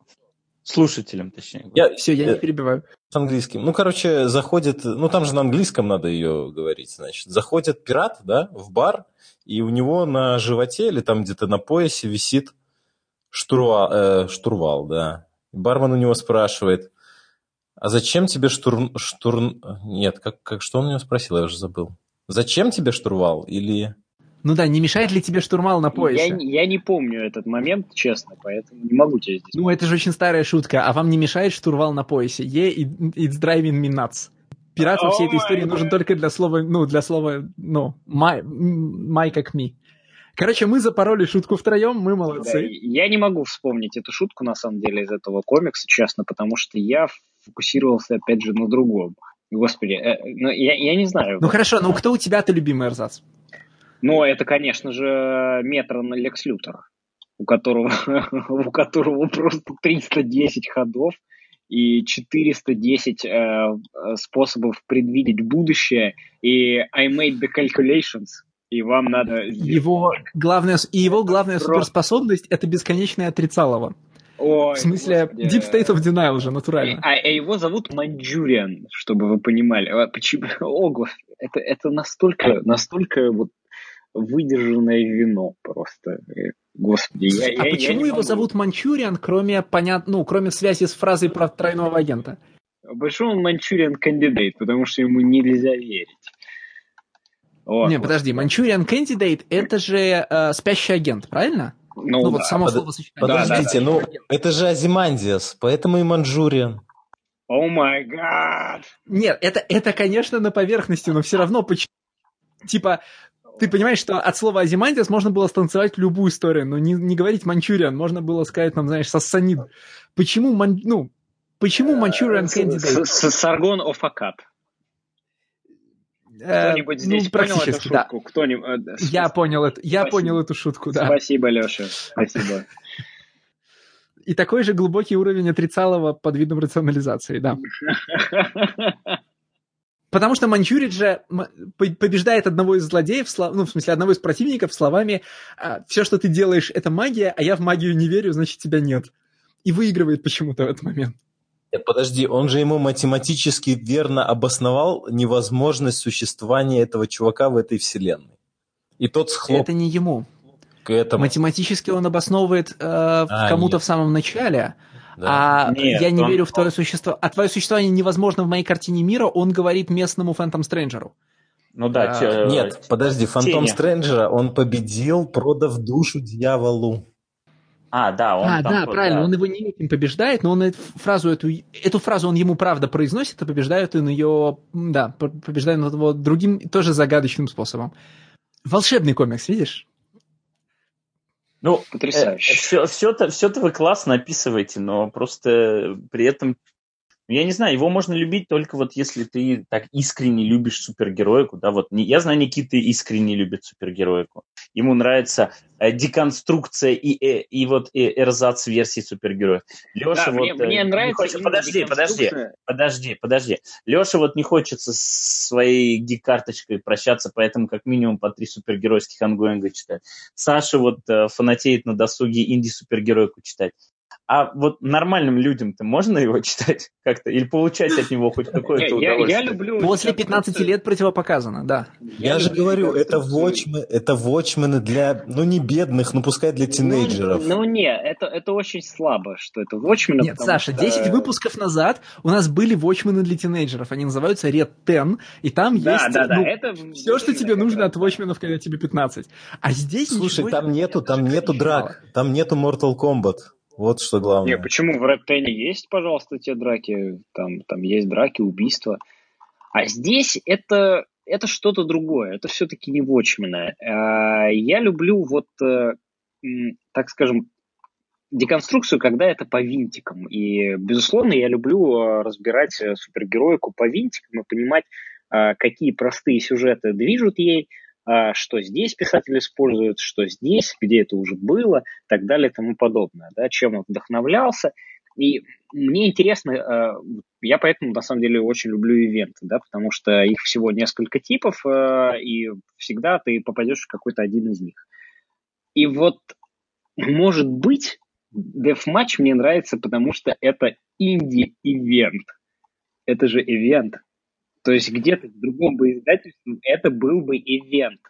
Да, Никита, но этому предшествовало бы сотни комиксов, которых тебя бы заставили испытывать хоть какую-то эмпатию к персонажам, чтобы у тебя появился хоть какой-то интерес к происходящему. Это все комиксы большой двойки, которые ты читал перед Deathmatch. Да, во-первых, да, это комиксы большой двойки, а во-вторых, те же Бэкмэтр, который я здесь читал, он сделал... О май гад! Это да. Который этот хэндбук, да? О май гад!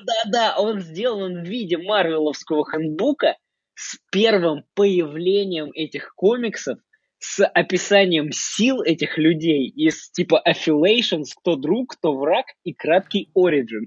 И это было хорошее место для матча, я признаю. Есть first appearance, да, совершенно... А в first appearance, естественно, написаны... Фейковые серии, да, но это стандартный прием. И это просто отлично. Это вот прям вишенка на торте, и это то, как нужно. И, ну, то есть вот это вот, без всякой доли иронии, без всякого сарказма и без всякого ерничества, это действительно хороший пример и хороший прием. Такую сделать сразу фейковую какую-то связь уже с тобой известным этим. Слушай, но эта связь ничего не делает в данном случае, кроме того, что ты узнаешь марвеловский хэндбук, да? А я его тоже прочитал, и там я ожидал, что там внутри будут какие-то, я не хочу сказать отсылки, но там внутри будут какие-то подарки для читателя Бэкмэттера, да? Что в этих... Там будут маленькие какие-то нарративы. Лешина наивность. Каждый раз. Нет, человек зачем-то... Смотрите, человек зачем-то сочинял тексты для этого Бэкмэттера. Даже если ты их сочиняешь просто вот... потому что ты сидишь, и тебе все еще нужно их сочинить, ты, чтобы хотя бы себя развлечь, ты начнешь писать там какие-то интересные вещи, да? Упоминать и бросать на полпути какие-то маленькие сюжетки, да, еще что-то. Знаете, как... Великость цитаты про космические корабли, стартующие с плеча Ориона, если я правильно помню, врата Тангейзера, все прочее. Вот эта цитата, которую я сходу не вспомню, из Блейд Раннера, она завораживает нас тем, что в несколько слов упаковывает огромный мир, который мы не видим и про который можем фантазировать. Известное дело, все, про что мы фантазируем, лучше, чем все, что есть на странице. И обычно, когда вот в бэкмэттерах или в каких-то других штуках оказываются вот такие отсылки к большой супергеройской вселенной, которую мы не видим, там есть такие же вознаграждающие врата Тангейзера, да, про которые можно фантазировать. Но бэкмэттер Deathmatch в этом смысле удивительно гипоаллергенный. Там, конечно, есть названия старых серий, но, первое появление персонажа серии «Полис комикс», выпуск 34. И чё? В смысле... То есть вы хотите сказать, что там нету... Подожди секунду. Вы хотите сказать, что там нету даже какое-нибудь упоминание типа «Он играл главную роль в третьих Армор Каннибалистик Ворс». Там нет, к сожалению. Нет. Да. Да. То есть есть Origin, силы, враги и какая-то сносочка, типа «Miscellaneous» буквально называется. Причем периодически сносочка про силы портит тебе впечатление от основного комикса. Пока я не добрался до Бэкмэттера, я считал, что спецспособность местного Роршаха это прятать предметы в теле, да? Потому что он там зашивает себе отвертку в руку, нож в ногу и, В общем, это плотпоинт, который используется несколько раз. А потом ты в Бэкмэттере узнаешь, что у него нет никаких особых сил. Нет, ты не прав. У местного Роршаха буквально, я вот вам сейчас процитирую, unparalleled resourcefulness. И это просто отлично. Это вот у него unparalleled resourcefulness – это его суперсила. Это прекрасно.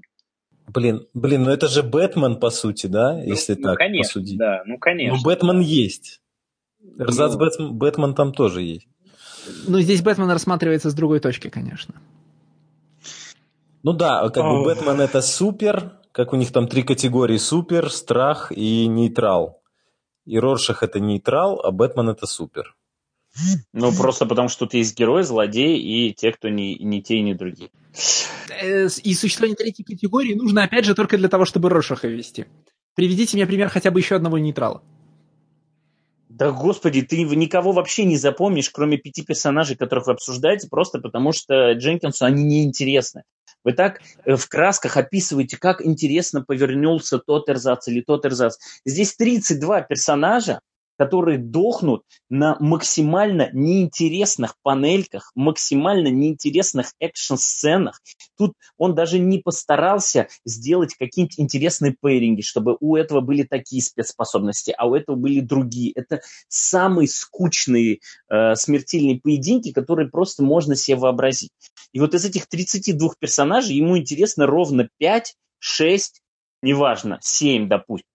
А все остальные – это просто пушечное мясо, каждый из которых ограничивается тем, что, вот одна панелька ему, как некролог. Ну, это метатекст на ивент, опять же, да, в ивентах всегда есть бессмысленные смерти, и всегда есть персонажи, которые выступают массовкой.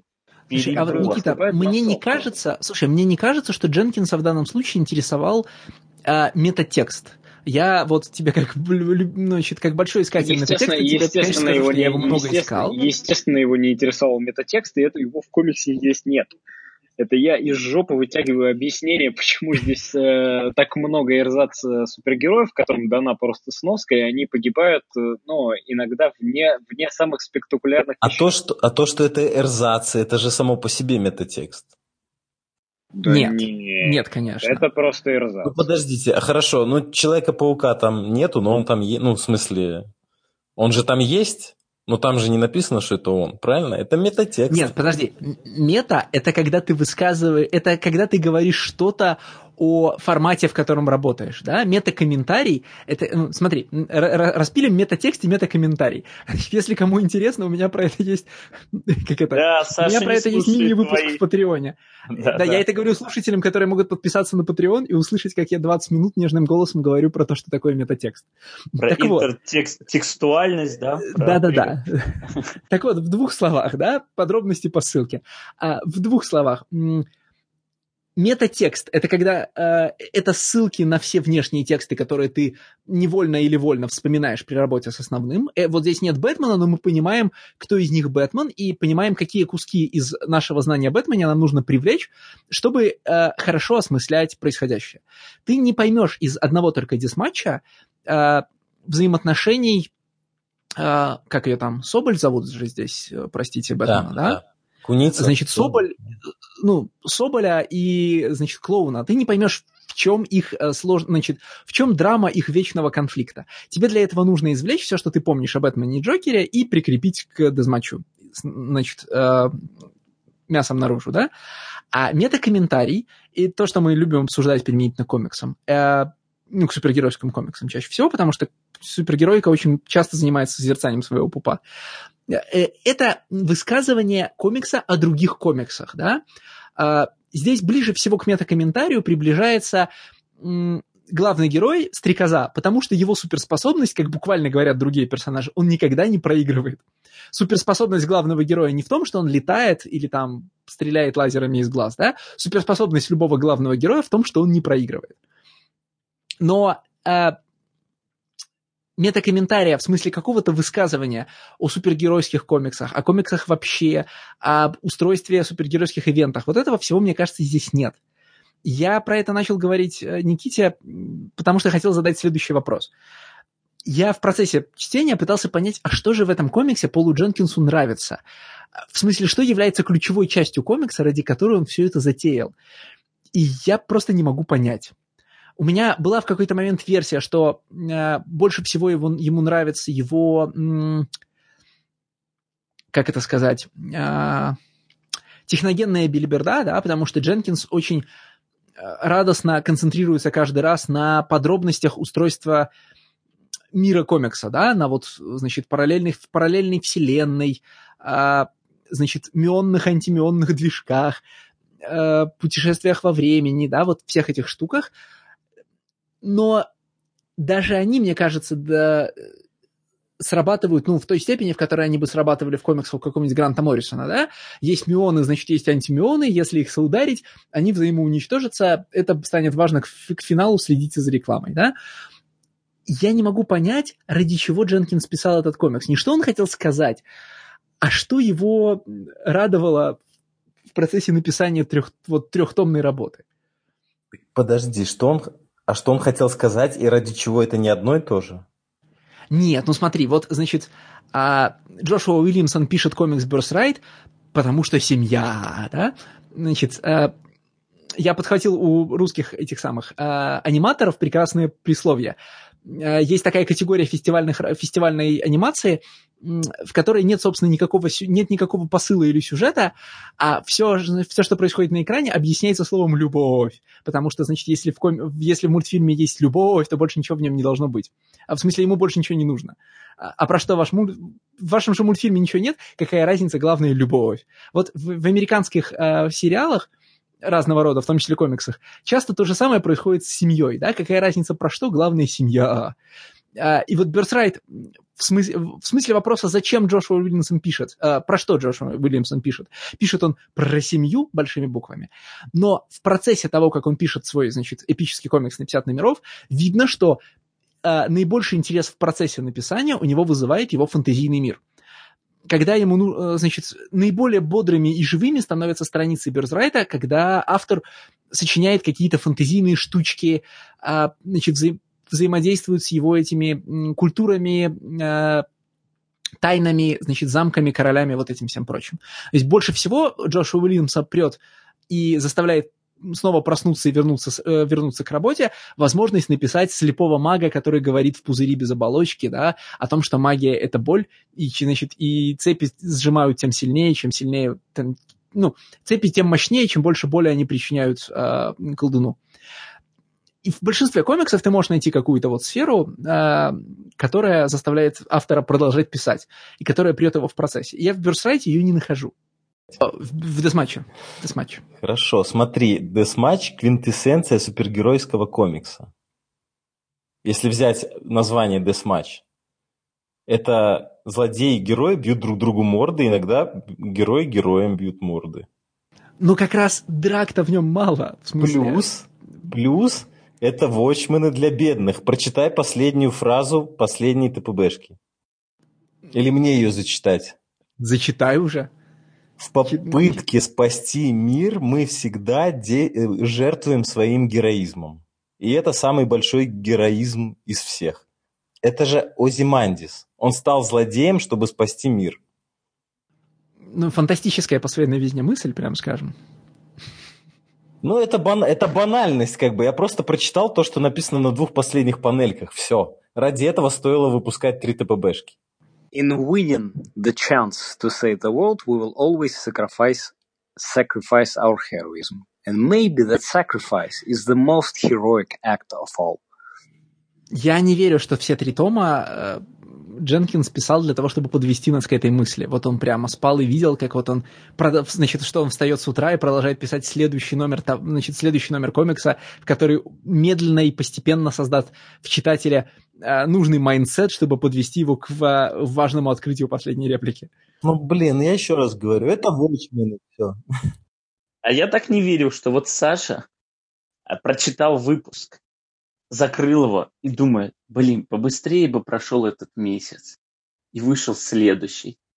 И вот наступает среда. Он просыпается, умывается, отводит детей в сад, может, старшего уже в школу, говорит жене «хорошего тебе дня», провожает ее на работу и заходит на комиксологи, чтобы прочесть следующий выпуск. Я в это тоже не верил. А вот так и есть, понимаешь? Поэтому неудивительно, я не удивлюсь, если Пол Дженкинс действительно 12 выпусков старательно выписывает тонны текста, просто тонны текста. Да, здесь очень много текста в этом. Просто гребаная тут просто проза у него идет. Вот. Он все это выписывал для того, чтобы через какие-то невероятные тайные ходы, тропы, где он плутал, где он запутывал, где он следы оставлял ложные, не ложные, какие угодно, чтобы он все это в конечном итоге вывел вот к этой долбанной фразе. А Саша ее прочел и сказал: «Ах, как хорошо, это же Watchmen для бедных». Ну, блин, но в этом же суть. Ну, хорошо, это не просто как бы характеризует Манчжуриана, но это же они сами. Они сами стали убивать своих любимых, своих друзей ради того, чтобы спасти мир. Но это чудовищно надуманный сюжет. В смысле... Ну, блин, да, поэтому комикс вышел. У какого издательства? Бум. То есть, как бы вся затея Манчжуриана, она, в общем-то, шита белыми нитками. То есть... Не обязательно здесь всех было убивать. А мне еще в этом разрезе нравится, что каждый герой, когда ему открывали глаза на то, что тут действительно происходит, он такой: да, я понимаю, принимаю, и действительно нет другого выхода. Вот они смотрели: теперь ты понимаешь, почему мы должны сразу? Понимаю. А я так и не понял. Я так и не понял. Да, вот что тебя может, вот как бы даже тепловая смерть вселенной тебя заставит там убить своего любимого человека. Ну, это бред, конечно. Ну, не знаю. Это, кстати, мой любимый персонаж. Это мой любимый персонаж, который дубасил эту девушку, плакал, но убивал. Ну, Спайдермен, который местный Спайдермен. Халк. Спайдермен же с Сейблом в конце дрался. Нет, в конце, да. Он говорит про драку с Нефилимом, да. Да. Да, огромное чудовище. Господи, он плакал и убивал ее. Почему он библейский? Зачем? Что такое? Как? Боже. Нет, ну может в этом тоже есть какая-то суть. Надо сейчас посмотреть в календарь. А там, может быть, кинофильм «Ной», например, вышел где-то рядом, потому что... Нет? Сейчас я гляну. Слушай, а может быть, это же 14-й год, да, так что вполне, да, Нефилим мог быть как-то здесь связан.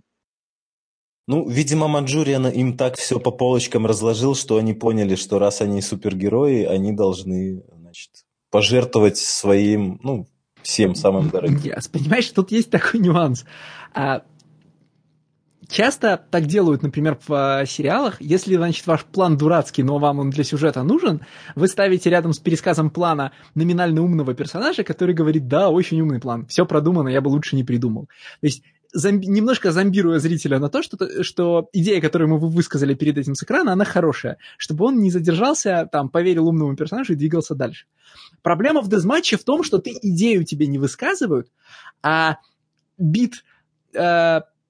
Да, мы только что вспомнили, зачем мы это делаем, это действительно разумно, давайте срочно вырывать друг другу гланды, он повторяется раз 5 и интенсивно заряжает тебя на то, что ты прям очень хочешь узнать, что же там за дьявольский план, почему то, что они делают, очень разумно, и все с этим согласны, да?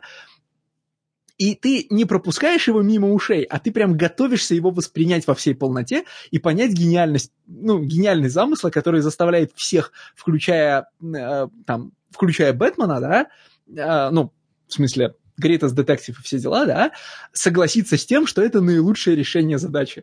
А потом тебе открывают решение задачи. Здесь детектив-то в первую очередь все-таки Роршах. Он же все расследует. Не, ну Роршах и в каноне детектив, потому что Роршах это Квестчен, а Квестчен это ну, прям... Ну, конечно, да. Он журналист. Из «Медузы». Тут еще как бы ловушка, в которую сценарист загоняет сам себя, когда придумывает персонажа, который умнее этого сценариста. Вот и все. Ну, сценарист не смог... Это стандартная вообще проблема любого британского писателя, когда он пишет супергения. Почему только британского? А типа все сценаристы «Железного человека» до сих пор, значит, да. Но, слушай, когда ты последний раз читал комиксы про Айронмена, который не Infamous Айронмен? Не, я 1000 лет не читал комиксы про Железного человека, но они же продолжают выходить. Он там уже давно не гений. Он там типа а-ля Илон Маск, а-ля Билл Гейтс и все такое. Больше Илон Маск. Ну, на самом деле никакой Илон Маск нет. Он буквально просто Роберт Дауни-младший. То есть последний хороший комикс про Айронмена, который я читал, он, кстати, был написан британским писателем, и это был Айронмен Кирана Гиллиана. Кстати, да, Дженкинс же британский сценарист, он же часть британского вторжения. Он же прям работал в свое время со всеми этими классными ребятами. Но у него все, в общем, пошло не туда, когда он начал писать комиксы про Сентри, который лишил девственности Роуг. И мне кажется, вот это вот turning point такой, в общем. Я никогда особо не любил Дженкинса, и мне сложно, так скажем, понять такую невероятную любовь к его Спайдермену, но вот этот комикс, это, конечно, что-то из ряда. Погоди, а это разве он написал, что он лишил ее девственности? Да. Это было после Сиджа. Это было после Сиджа, когда Сиджа заканчивают Сентри. И у Пола Дженкинса был ваншот, который называется буквально Sentry Fallen Sun, то есть не как вот Fallen Sun, когда Капитан Америка помер, да, павший сын, а павшее солнце, где на похороны, буквально просто комикс про похороны, то есть он происходит полностью на похоронах, где буквально... Это я помню, просто я не помню, я упустил момент, я помню это, да, я просто упустил момент, что Пол Дженкинс вернулся к Сентри. Это Пол Дженкинс, и он написал «Сентри Fallen Sun», и где Роук стоит на похоронах у Сентри и говорит, знаете, был отличный супергерой, а еще он меня лишил девственности. Потому что больше меня никто лишить девственности не мог из-за моих суперсил. Но это уже было сильно позже, да, то есть это уже Пол Дженкинс, мягко говоря, уже был вообще не актуален. Потому что в начале нулевых Пол Дженкинс – это тот, кто написал тот самый выпуск про Человека-паука, про Человека-паука и его фанаты. Это тот, кто написал 12-номерную серию про Инхьюмансов с этим Джей Ли. Это тот, кто в конце концов написал Origin с Росомахой. Нет, зачем ты мне об этом напомнил? Росомаха Origin, господи. А вторую мини-серию про Росомаху написал Кирен Гиллен. Да, Кирен Гиллен. Все сошлось. Да, но все самое плохое происходит же в Origin. Мне очень нравится персонаж The Dog, который вот получился из этого всего комикса. Который его старший брат. Да. Типа от его настоящего отца. Вот. И у которого, соответственно, шрамы на роже, и он весь такой кулачный боец. И потом его Джейсон Аарон использует в качестве time-displaced bounty hunter. Бру только что впустили в Авенджеры. То есть Бру из Wolverine and X-Men, он теперь Авенджер. Аарон перетащил своего любимчика. Да, Аарон перетащил его в Avengers, и он там теперь будет играть какую-то... Понятно. Квайер он перетащил в Торс сначала, Бру перетащил. Ты так сейчас сказал только что, как будто, знаешь, вот 2 секунды, Леша, только что, как будто это, знаешь, там новостная лента. По сути, да. Слушай, а зачем ты читаешь супергеройские комиксы по средам? Вот чтобы обладать такой новостной информацией. Сегодня четверг. Вчера. А, вчера вышел новый номер Авенджеров? Да, вчера вышел новый номер Авенджеров. Просто Авенджеры Джейсона Аарона – это очень странный комикс про Авенджеров, потому что каждый номер про другую угрозу, и они больше никак не связываются. То есть если первый арк был про Селестиалов, которыми пытался как-то управлять Локи, и он закончился благополучно, а сейчас то Неймар угроза, то вернувшийся из мертвых Коулсон угрозы, который сделал себе новый Сквадрон Суприм, причем нам не показывают этот Сквадрон Суприм. А сейчас, кто там угроза, я уже забыл, я просто на Бру так заакцентировался. А новый номер вот про то, что сделали Секрет Авенджеров, и вот в них, будет Бру, и Блэк Пантер, и Казар, и кто. Не могу не воспользоваться моментом и не напомнить, что Никита очень хотел сегодня по-быстрому обсудить. Мы на самом деле во времени, то есть мы как бы укладываемся. Мы очень у нас как-то вообще экспрессно сегодня все происходит. Потому что Никита гонит, чтобы потом обсуждать Авенджеров. Чтобы потом обсуждать Deathmatch. Господи, я считаю, что вершина этого комикса, и абсолютно вот прям вишенкой на торте являются его обложки. Я не знаю, что за художник их рисует, но это просто реально самые убогие обложки. Что Слушай, а как тебе художник-то интерьер-арта? Как тебе внутренний? Интерьер-арта? Да. Не, он нормально ужасен. Ну, то есть он скучно ужасен, вот так я скажу. Он даже не выделяется какими-то особенными ужасностями. Он просто очень статичен, он вообще не интересен в любых сражениях. Вот он мог бы раскрасить эти убогие поединки, если бы обладал бы хоть каким-нибудь талантом построения интересных поединков. Ты знаешь, это художник, который одновременно пытается быть похожим на всех вот знаменитых... Имиджевских фаундеров? Нет. Вообще ни разу не имиджевский фаундер. Он одновременно... Не, ну в нем есть Атлайфилд. У него есть Атлайфилд. 2 секунды. Он хочет быть похож на Трэвиса Чарльза. Он хочет быть похож на Стивена Макмиллена. Погоди, конечно, у меня даже где-то записан список инспираций. Что-то я, видимо, забыл. Сейчас, погоди. Я там двух художников выписал первых. Он очень сильно пытается быть... вот у меня Тревор Херсин был выписан. Тревор Херсин, он очень похож на Тревора Херсина в выражении. В какой-то моменте, да. Но самые две... Хершин, кстати, обложки рисовал альтернативные там. Я не удивлен, на самом деле. Две такие прям очевидные инспирации – это Стивен Макмиллен и Трэвис Чарльз. Это вот самые объективные инспирации. Если мы берем как штриховку, тогда да, это получается, что хочется быть похожим на Мебиуса, когда вот очень много маленьких штрихов. Да не, но штриховка это по военным классикам вроде Северина, реально. Это даже похоже, знаешь, на кого? Это похоже на Лароку, когда он еще рисовал не фотошопом. Вот, когда его красил не Дармата, да?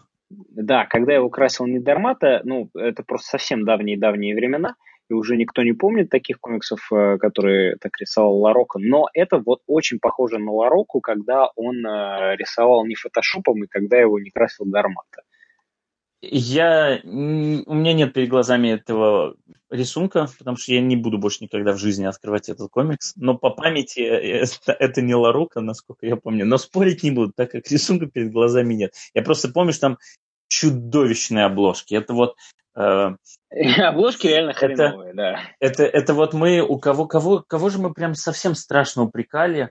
Обложки рисует тот же чел, который и внутри. Брэндона Питерсона мы упрекали в том, что он начал в какой-то момент рисовать компьютерные модельки. Нет, обложки рисует другой. Обложки рисует... Да нет. Основные обложки рисует этот Карлос Маджина. Магна. Вот у меня этот комикс открыт. Нет, ты что? Там какой-то кореец рисует их. Так, ребят, хватит с racial профайлингом. Вот прям написано cover by Райли Браун. У вас что, синглы там, что ли? Я не пойму. Как ты думаешь, открыл третью ТПБ, там прям видна подпись. Карлос. Так, все, вы заставили меня открыть этот гребаный комикс, но там не... Кавер Спартасио, кавер Би, Райли Браун. Большинство каверов рисует Райли Браун. Вот те самые ужасные каверы, про которые говорит Стас, их большинство рисует Райли Браун. Компьютерные, что ли? Погоди, я обманул. Это нет. Уилл Спартасио рисует. Да ты что, с ума сошел? Какой Уилл Спартасио? Быть такого не может. Вот, я говорю, кореец какой-то, блин. Компьютерные обложки рисует Джон Юн. А у меня нету этих компьютерных обложек в синглах. Они в конце... в синглах нет. Они у меня появляются вот один раз только, где разбитый Soul Invictus и это Минк, по-моему, ее, да? Да, там вот, каждый выпуск кто-то умирает. Это называется Morgue Variant Cover. Джун Геон. Да, Morgue Variant Connecting Cover, потому что у него все эти трупаки, они связаны, они лежат друг с другом рядом, и все это выстраивается в колбасу на 12 обложек.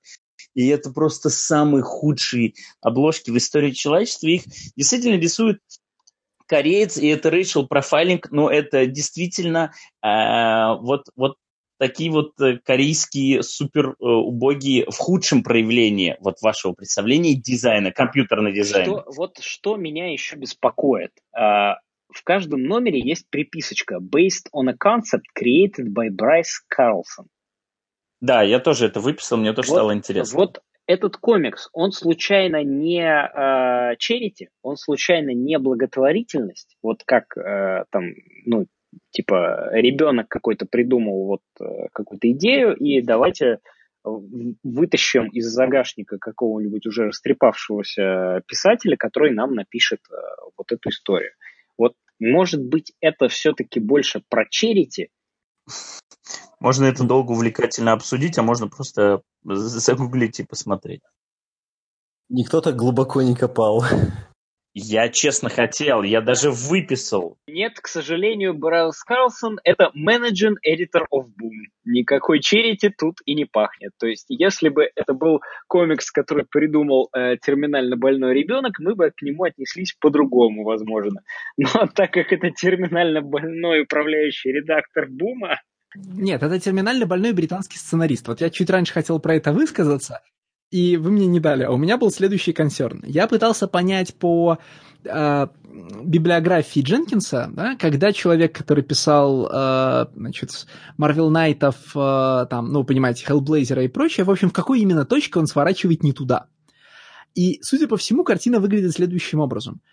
Значит, во второй половине нулевых Дженкинс уходит заниматься компьютерными играми, всякими разными. Причем, я так понимаю, что поскольку это отчасти было связано с его предыдущей работой, потому что он, например, пошел делать Darkness, а когда-то Darkness он писал.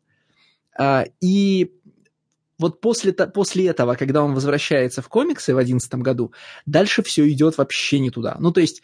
Нет, да, в 2011 году все совсем плохо.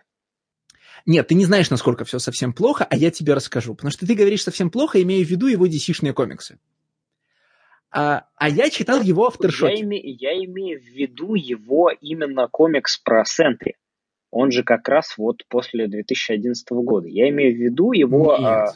ну как? Я имею в виду комикс про Сентри Fallen Sun, который как послесловие Сиджа. Я не имею в виду его комикс Сентри, который... пятиномерная серия, там, 2000-е. Я имею в виду ваншот, где Роук говорит, что вот так, такие дела. Это вот как раз 2011 год. Я не могу найти дату, но я тебе поверю на слово. Ну, основной Сентри это же 2005, если я правильно понимаю. Да, Aftershock'е я не читал, естественно, не собираюсь. Да, так вот, я читал его Aftershock'е, и они просто фантастически плохие. С Никите их читать противопоказано по другим причинам, потому что это... Я видел сносочку на комик Алтерс, и он у меня вызвал рвотный позыв. Да, конечно. Я видел в новостях Алтерс, потому что это прям вот специально... Давай. Это комикс, который специально нужен для того, чтобы спасать себя при остром отравлении, конечно. От чтения комикса Алтерс, ну, то есть, все, значит, тебя покинет с рвотой и поносом, если тебе станет хорошо, а комиксу плохо. Но помимо того, что это комикс, значит, как ты бы сказал, да, значит, насквозь проникнут британским левачеством, это еще и комикс, и этот, и другой авторшоковский комикс «Реплика», да, это комиксы «How do you do, fellow kids?». Это квинтэссенция просто молодящегося. Так, понятное дело, меня именно в этом комиксе не то, что это будет высказывание на левую тему, а это именно то, что... А что сейчас горячо? What's hot right now? Transgender issues are hot right now. Давай я сделаю по ним комикс. Никогда я не высказывался на эту тему, она мне никогда не была интересна, но что... What's hot in 2018? Да, и главное, я же буду писать персонажей подростков, и я попробую написать диалоги для персонажей подростков. Вот сколько угодно вы можете мне припоминать твит Марка Уэйда, где он говорит, что, слушайте, мне, конечно, 53 года, но я могу писать тинейджеров, потому что я когда-то был тинейджером. Нет, ни хрена ты не можешь, потому что тебе уже 30 лет 53 года. Ни хрена ты не можешь писать тинейджеров. И Пол Дженкинс уже тоже не может писать никаких тинейджеров. И тем более высказываться на острую тему LGBT-проблем. Вот никогда в комиксах Пола Дженкинса ему не было неинтересно обсуждать эту тему. Я бы 10 раз прочитал комикс про LGBT-issues от какого-нибудь Нила Геймана, выйдя оно, да? Нет. Только не от Нила Геймана, пожалуйста, нет. Ну, хорошо, ладно, да, я заговорился. Хорошо. Ну, кого мне сказать? Не Уоррена Эллиса же. У него просто все будут мизантропами одинаковыми. То есть, что гомосексуалист ненавидит весь мир и себя, что... Понимаешь, ты из старшего поколения не найдешь человека, который сейчас сможет адекватно высказываться на эти темы, да? Вот сценаристы Мэтры, которых мы перебираем, это сплошь люди, сформированные другой эпохой, да? Это люди, которые в молодости, естественно, могли интенсивно высказываться по современной им контркультуре, будь то Трансметрополитен на одном конце градиента и Invisibles на другом. Но есть неизбежные... Я не хочу сказать возрастные изменения в смысле биологическом там, или нейрофизиологическом, не поймите меня неправильно. Есть неизбежная неспособность успевать за поездом реальности, как бы по мере того, как тебе становится больше лет, и с тобой происходит больше вещей.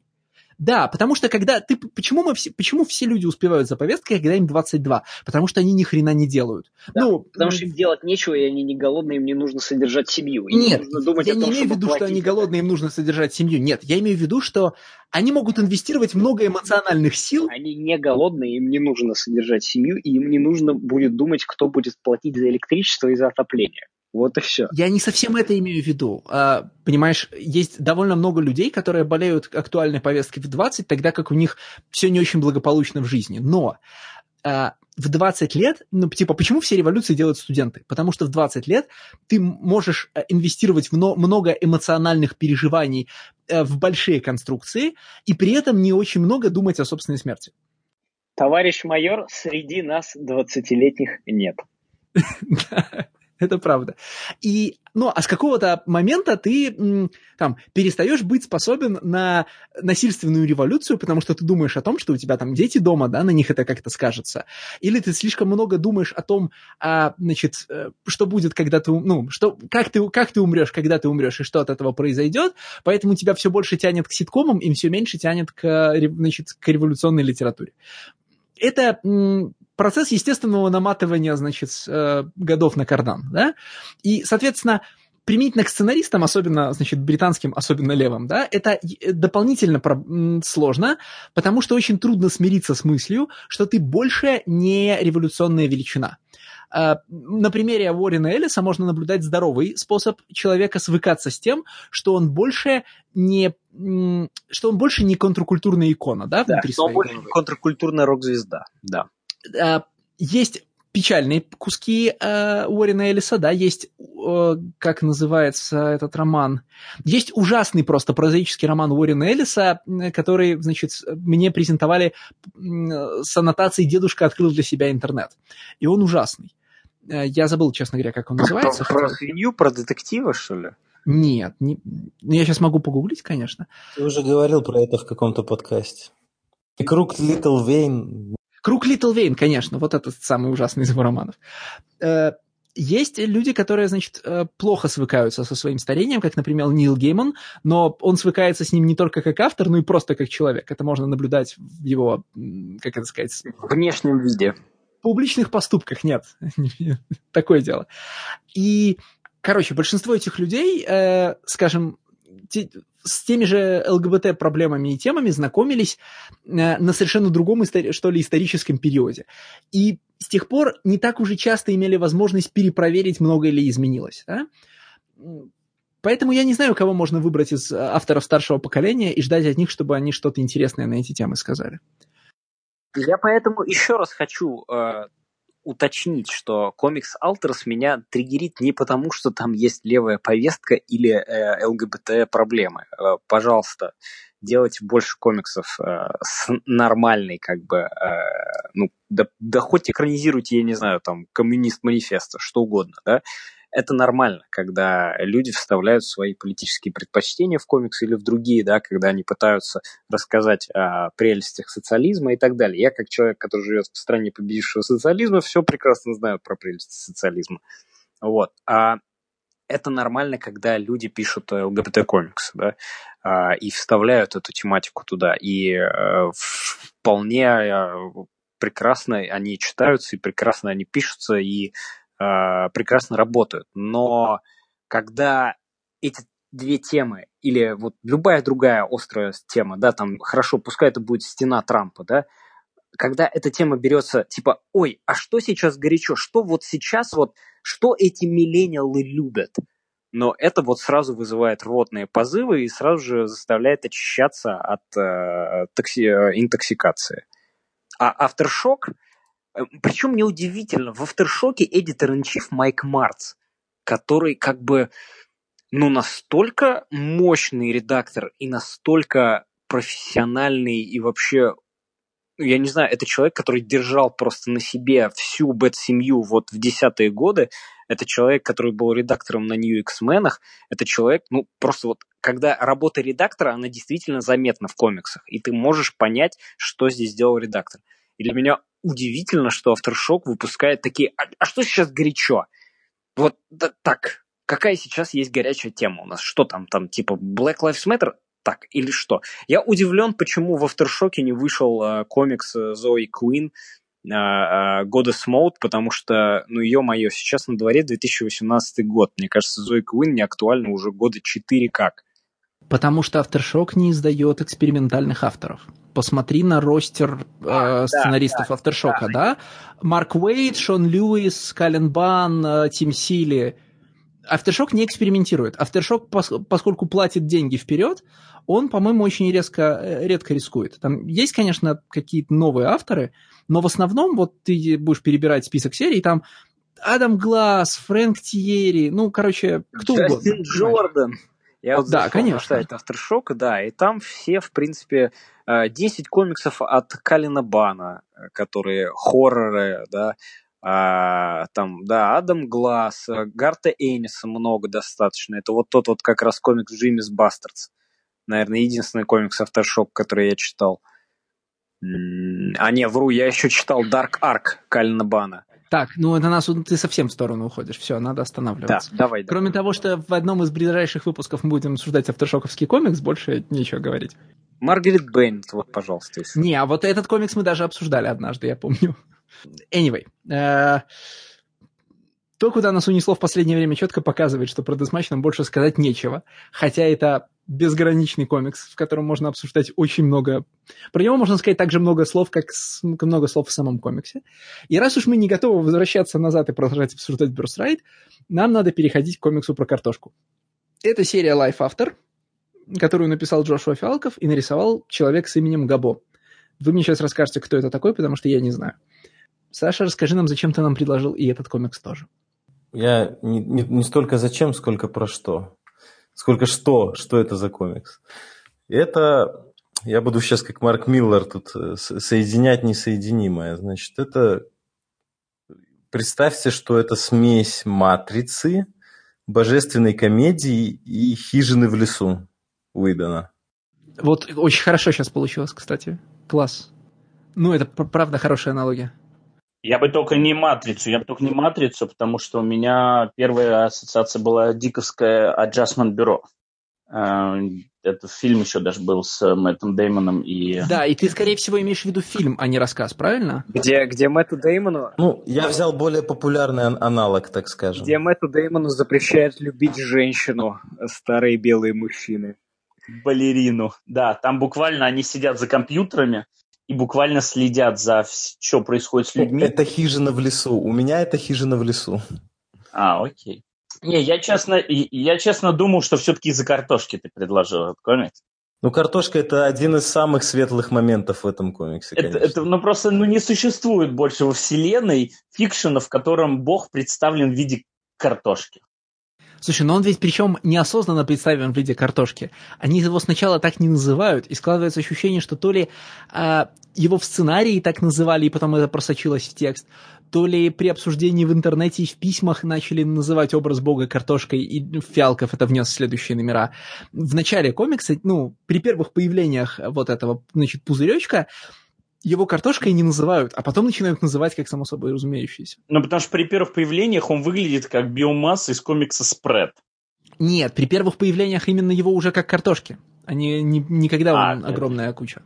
Прекрасный комикс, вот что я хочу сказать. Прежде чем вы перейдете к описанию прекрасного комикса, я хотел бы сказать, что вы не заметили, а у нас уже 4-й комикс, который мы обсуждаем про Бога. Потому что «Спред» — это был комикс, в котором «Спред» представлялась как плоть Бога. А «Deathmatch» был комикс, в котором были супергерои как боги, и, конечно же, самый главный из них — Меридиан. А в «Бёрсрайте» богом является главный злодей, но он злой бог.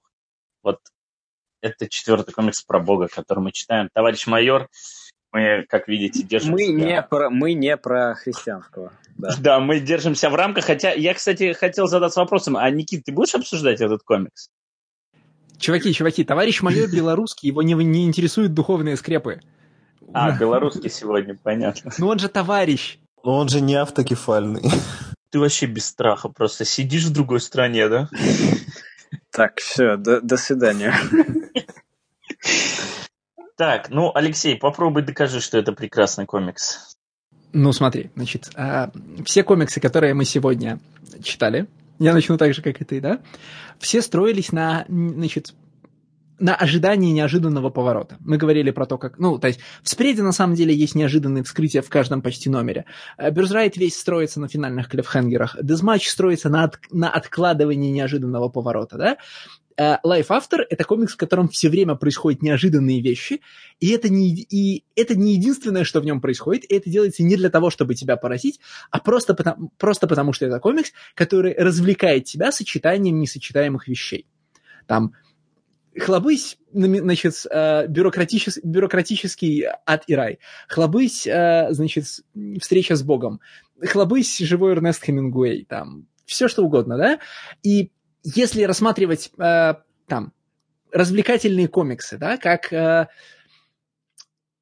вид нарративного искусства, к которому мы обращаемся, чтобы нас развлекли неожиданными и плохо сочетающимися между собой вещами, да, если мы идем на... Если за развлечением мы идем туда, где происходит карнавал, да, то вот Life After — это тот самый карнавальный комикс, где происходит много невероятных штук. Все это упаковано в красивые комиксные страницы, значит, с местами очень интересным подходом к композиции, например, что я особенно люблю. Ты все правильно говоришь. Это, но есть только одна загвоздка. Это действительно интересный концептуальный комикс. Здесь очень много интересных находок. И про бюрократический ад, и про бюрократический рай, про уровень безработицы, и про то, как функционирует местное чистилище. Но он невыносимо скучный. Че, правда? Да ладно, ты что? Ты что? Пока не начинается второй том, первый том – это очень неинтересная экскурсия по интересному миру. Это просто вот тебя ведут за руки и показывают, а вот здесь у нас вот это, а вот тут у нас дети революционеры, а вот тут вот у нас то-сё. I'll grant you that. Первый том сдувается к концу, потому что Фиалков слишком много инвестирует в мысль, кровавая драка с кроликами – это то, что развлекает само по себе. Но, во-первых, есть очень сильный второй том, в смысле серия «Эксодус», да? Я не скажу, что она очень сильный, у второго тома с кучу других проблем, но в плане вот того, о чем ты говоришь, в плане развлечения, он действительно лучше первого, просто потому что первый невыносимо скучный. Да. А во-вторых, оба тома, помимо того, что развлекают меня концептами и сюжетом, развлекают меня юмором. Может быть, там... Юмор вообще такая, типа, самая вкусовая часть любого комикса, да, кому-то смешно, кому-то не смешно. Но вот мы когда-то обсуждали, значит, там, номинально смешные комиксы, которые нас не насмешили. Вот Life After — это комикс, который меня стабильно смешил из выпуска в выпуск. Это не как шутка про штурвал на промежности, которую можно воспроизвести в подкасте, и будет смешно. Ну или не будет, как мы сегодня узнали. То есть это не юмор, который можно цитировать, но это... В первую очередь, наверное, благодаря художнику и его комедий-таймингу, да, это прекрасный юмористический комикс для меня. Я согласен с Лешей, очень смешной комикс. Он такой, ироничный, очень ироничный и с улыбкой читается. Он больше выглядит как мультсериал на Adult Swim где-то там в году, в 2008, наверное. Только... Мне кажется, это какой-то Монти Пайтон для супербедных просто. Или Рик и Мортви. Ну, вот, кстати, да, как Рик и Морти, это вот одна из, в общем, похожих вещей на вот это все. Да, вполне. Нет, ну Рик и Морти более истеричный юмор, а тут нормально как бы все. Ситуационный, как это сказать, сатирический такой вот. Ну, а чем картошка отличается, чем вот Great Potato in the Sky отличается от Pickle Rick? Вот так, если подумать. Не, в этом-то смысле ничем. Но Рик и Морти – это юмор людей с хронической депрессией. Это очень характерный жанр Долсимовского юмора. Они этого не скрывают. Если помнишь, в Рике и Морти есть вот эта вот часто цитируемая сцена, что значит «блубадуб-дуб» или как-то там, да? Да-да-да. Ну вот. И Рик постоянно пытается убить себя, да, и у Хармона, в принципе, депрессия. Все понятно, да. Да, Life After в этом смысле совершенно не депрессивный комикс. Это большой его плюс. И он, правда, периодически его уносит из-за необходимости делать все время изменяющийся сюжет, потому что Фиалков задумал для себя, судя по всему, что каждый номер, ну, максимум 2, статус-кво сюжета должен меняться так, чтобы мы не могли его предсказать. Поэтому он решается на очень такие нетривиальные ходы, типа больших прыжков во времени, там резких вытягиваний тузов из рукава. Нет, и все такое. Это только во втором томе начинается такая чехарда. Первый в этом плане плавный, но я соглашусь с тем, что ты совершенно не можешь предсказать, что будет дальше. Но я к тому, что прыжков во времени там и резких смен экспозиции. Прыжок во времени там, собственно, вот один действительно. Но... Нет, там несколько прыжков во времени. Несколько.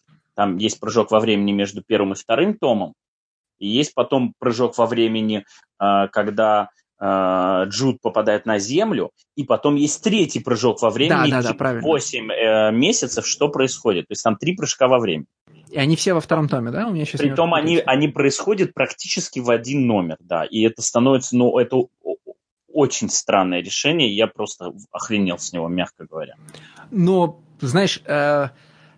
Если делать одной из ценностей комиксов, как нам часто говорят, пространство идей, да, идея Space, вот это комикс про пространство идей, да, ты, конечно, охренел и, может быть, не в хорошем смысле, но это как минимум то, чего ты никогда или, по меньшей мере, давно не видел в комиксах, да, ну и вообще в нарративах. Вот я хотел бы сказать в данном случае, что вот вы любите цитировать Джеффа Джонса, который делает то, что не делают другие, потому что не надо это делать.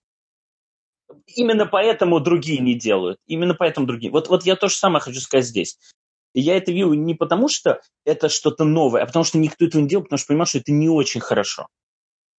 Вот эти прыжки во времени кажутся как попытка быстрее прийти к тому, что хочет сказать автор. Потому что 15 выпусков до этого было одно, потом происходят резкие прыжки, и тут у него начинается дискурс, который его мечет из стороны в сторону, и ты до последнего не можешь понять, что он хочет сказать, потому что он противоречит друг другу. Ну, как он противоречит? Разные персонажи понимают разное, каждый из них вроде как высказывает авторскую позицию, и ты все мечешься, и хочешь понять, что в итоге-то тебе скажет автор, чтобы он в итоге сказал, что? Неважно, что происходит, главное – это любовь. Я согласен, что самая слабая часть Life After – это попытка Фиалкова сказать что-то важное о религии или о смысле жизни. Он, мне кажется, где-то в середине первого тома начинает чувствовать необходимость, раз уж замахнулся на вопросы жизни после смерти и бытия Бога, сказать что-нибудь по этому поводу. Второй том во многом для него мотивирован необходимостью сказать что-то на эту тему. И получается у него посредственно, никто не сомневался, да? Что... Черт знает что, просто какая-то каша, да, просто... Не, возможно, опять же, да, возможно, для тинейджера это было бы каким-то минимальным откровением, но, конечно, мы тут все уже старые. Но смотри, те же самые прыжки во времени создают, например, один из чудесных гэгов серии, когда главному герою говорят, вот ты снова на земле, смотри, не продолби все повторно, прыжок во времени, и вот он уже, лидер огромного апокалиптического культа, который говорит, я знаю, что от вас хочет Бог.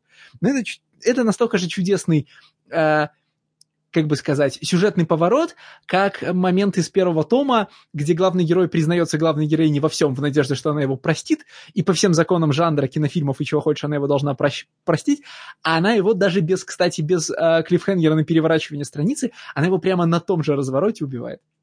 Да, это лучшая часть, это конец первого тома, это действительно лучшая часть, когда вроде как все, мы сейчас будем свергать режим, мы тут объединили всех необъединяемых, и тут главная героиня, помня старую обиду, просто отрезает ему голову. И все. И очень логично отвечает всем, а чего вы от меня хотели? Ну вы же понимаете, что происходит. Просто количество... Да, но вот смотри, первый том, у меня к нему претензии в том, что он скучный. Но мне он был скучный. Вот. Мне не нравится местный юмор. Ну, не то, что мне не нравится, это не мой юмор. Мне было интересно смотреть на все эти концепции. Да? Там были прикольные находки. Этот долбанный ацтекский бог бухла. Шикарный кролик просто. Мне он нравится. Вот. Мне очень нравилось вот это вот будни этих мониторящих в раю, которые все боялись, что их могут уволить. Ну, как бы куда их уволить-то, в общем-то? И тут не могут уволить, тебя могут только переместить. Да, все шутки про бюрократию, они прекрасные, да. Да, мне нравилось обсуждение уровня безработицы в аду. Ну, это прикольно, концептуально, но при этом это все как-то вот скучно подано. Блин, шутки про Хемингуэя достали уже на втором выпуске. Ну, просто это шутка про «Старик и море», но ее просто невозможно было слушать в 58-й раз. А его рассуждение о войне... И, я не могу. Я очень люблю Хемингуэя. Я просто не мог на это смотреть. Вот. Не, ну тут видно, что Фиалков, конечно, про Хемингуэя ничего не знает. Это правда. Да, соответственно, первый том такой. А второй том начинается, вот я говорю, такое впечатление, как будто он то ли два тома пытался запихнуть в один, то ли что. Начинается просто шараханье из стороны в сторону. У него все персонажи... по отношению друг к другу меняются на 180 градусов. То они мама с дочкой, то не мама с дочкой. Эти вдруг оказываются любовниками. Потом вдруг Хемингуэй с неокосливой. Потом, значит, у нас одна правда о Боге. Потом вторая. Нужен Бог или не нужен Бог? У нас каждый номер меняется повестка. И в самом конце, когда действительно спрашивают, а что, к чему мы в итоге вышли? Потому что уже наворотили столько. Он просто дает вот этот свой беззубый ответ, что нам надо просто любить друг друга. И в конце он пишет, вот у нас сейчас... Кстати, да. Концовка и его послесловие много объясняют, потому что он говорит, что он хотел донести месседж, так важный для современной повестки его страны. Вот если бы Трамп не выиграл, то я думаю, что комикс был бы вообще другой. И про другое в конечном итоге. Потому что он настолько резко сворачивает вот в эту сторону, что ты просто не успеваешь, он как бы ты вылетаешь на повороте. Это правда. Если ты сейчас перечитаешь бэкметтер конца первого тома, ты, может быть, как и я, поймаешь себя на ощущении, что, что кажется, Фиалков замышлял не два тома, а больше. Он в конце первого тома выражается в том духе, что вот, значит, это первый этап большого пути, у нас, значит, у меня большие планы на то, как это устроить. А в конце второго тома говорит, я всегда задумывал эту штуку из двух частей, я сделал все, чего хотел, это там действительно большой путь для меня, и складывается ощущение, что у него вообще в планах было, 4 лимитки, 60 выпусков, что-нибудь такое, да, а в результате он решил все упаковать в 2 и побыстрее, понятно. Почему главного героя зовут Джуд, а? Это потому что он... Потому что «Хей, Джуд!» Потому что он похож на Джона Леннона. «Хей, Джуд», да, вот и все. Нет, я-то пытался найти связи с комиксом, который Леша предлагал пару выпусков назад. Всего одной буквы не хватает. Ну, я про это думал, но тут, по-моему, Фиалков, не очень заинтересован во всех этих штуках. И... Ну, я тоже не нашел, поэтому и спросил. Нет, я не вижу каких-то сильных, моя библеистика мне не помогла здесь, нет. То есть там, понимаешь, все вещи, которые там есть, там очень видно и прозрачно, про сошествие в ад, про спасение оттуда грешников, там вот эти все штуки. Но никаких глубоких каких-то отсылок там, по-моему, нет. Самый хороший комикс никто не хочет обсуждать. Ну, я потому что высказался про Deathmatch сам. Давай начнем так. Самый хороший комикс — это Deathmatch. Блин, Не, подожди, прежде чем мы все-таки придем к подведению итогов... Никто не предлагает подводить итоги. Саша переживает, что мы мало говорим про Life After. А, понятно. Я просто хотел сказать, что самое классное, что есть в этом комиксе, это двойные развороты. Мне вот художник не очень нравится. Ну как? Он на любителя. Вот. Я себя к любителям не отношу.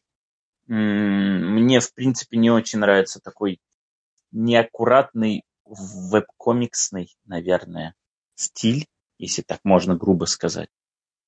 Но мне очень нравятся двойные развороты, на которых он прям часто раскрывается. Будь то двойной разворот... Разворот с сигарным пеплом просто шикарный. Мне очень нравится разворот, когда она говорит, что я прощаю тебя, и там очень классная страничка с монтажом, вот куча кадров того, что у них было, и он так сворачивается, как бы, очень клево нарисован. That's all I wanted to say about this artist.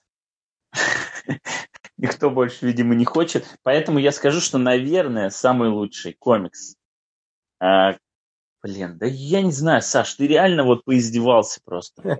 Потому что ты предложил один комикс, ну, невыносимый, один комикс с очевидными плюсами и очевидными очень сильными минусами, и два комикса... Это какой, подожди, это какой? Ну вот The Life After. У него есть очевидные плюсы, очевидные минусы. Невыносимый Deathmatch. А Spread и Birthright — это такие вот прям... Пресные комиксы, просто один хуже другого. Вот Спред хуже, чем Birthright. И у меня просто не было негативных ощущений от чтения Birthright. Ну и сильно положительных тоже не было. Поэтому вот я просто разрываюсь. И я не хочу говорить Deathmatch просто. Я не знаю, какие найти аргументы. Потому что Deathmatch, ну да, в эмоциональном плане Deathmatch меня просто переехал. Я был просто возмущен, честно. Я понял, что больше я Сашу нам не позову. Но так нельзя. Ничего себе. Ты поговори, ему тебя еще монтировать. Так просто нельзя. Так он это вырежет спокойно, и все. Я сделаю кат, что-то будет наоборот звучать. Я позову еще раз. Еще, и в следующий. Еще. Спасибо, Саша. Вот это вот туда вставь. За этот комикс. Ну пусть будет Life After. Мне вообще, вот я говорю, при очевидных минусах у него есть очевидные плюсы, которые ярче плюсов в любых других остальных комиксах. А то, что вот он такой скомканный рваный вышел, ну с кем не бывает.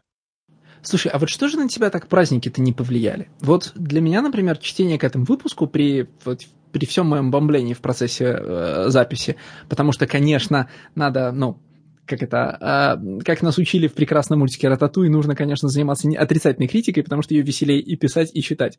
А в нашем случае и записывать, и слушать.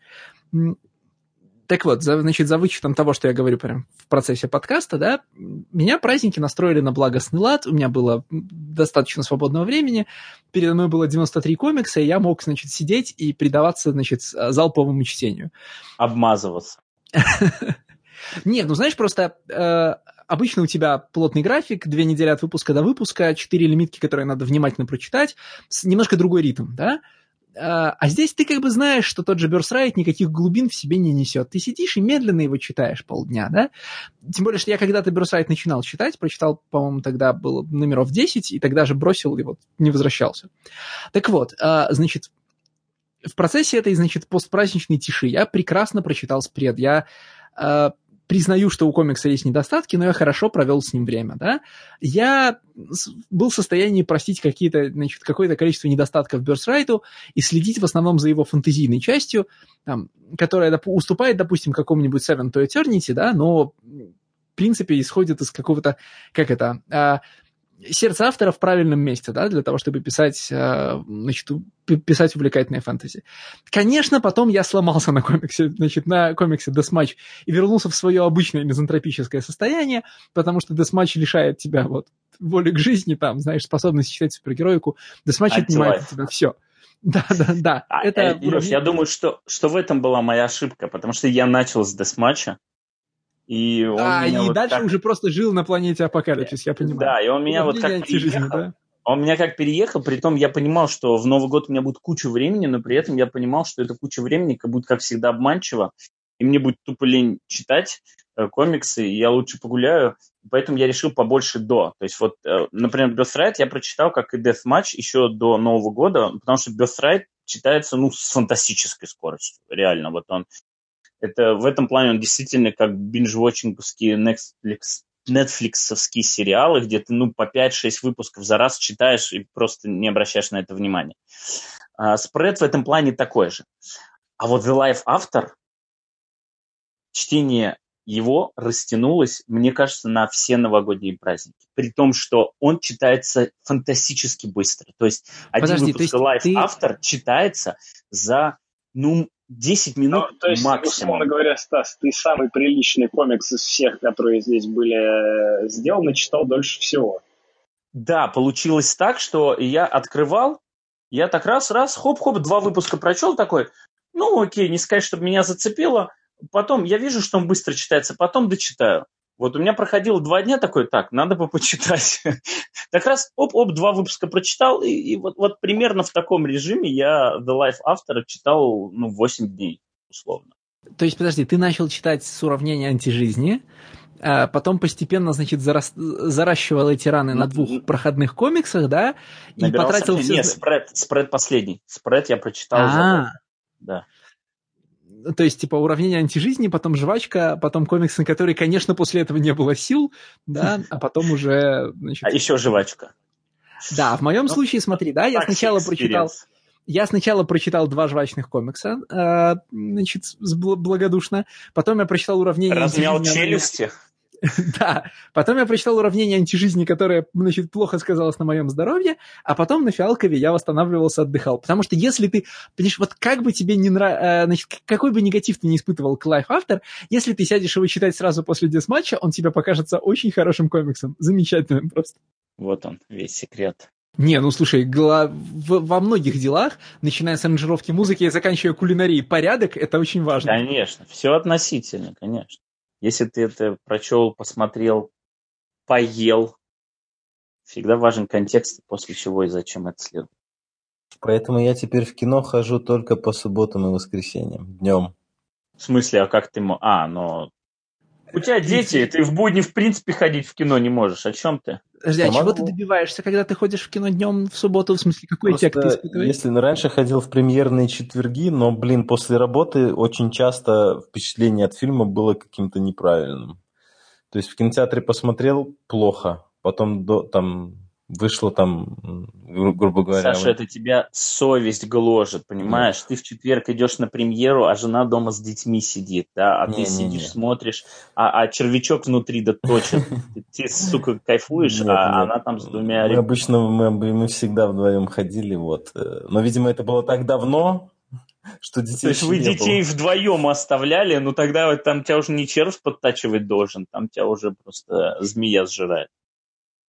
Короче, после работы просто было какое-то такое состояние, которое негативно сказывалось на впечатлении от кино, поэтому я это дело бросил и просто иду, когда, ну, у меня заряд бодрости, там, в субботу часов в 11-12, и очень все хорошо заходит. Слушай, ну, с зарядом бодрости, вот ты начнешь Deathmatch читать, ну, что думаешь, это тебя спасет твой заряд бодрости? Слушай, у меня Deathmatch у меня на полке стоит, так что... О май гад!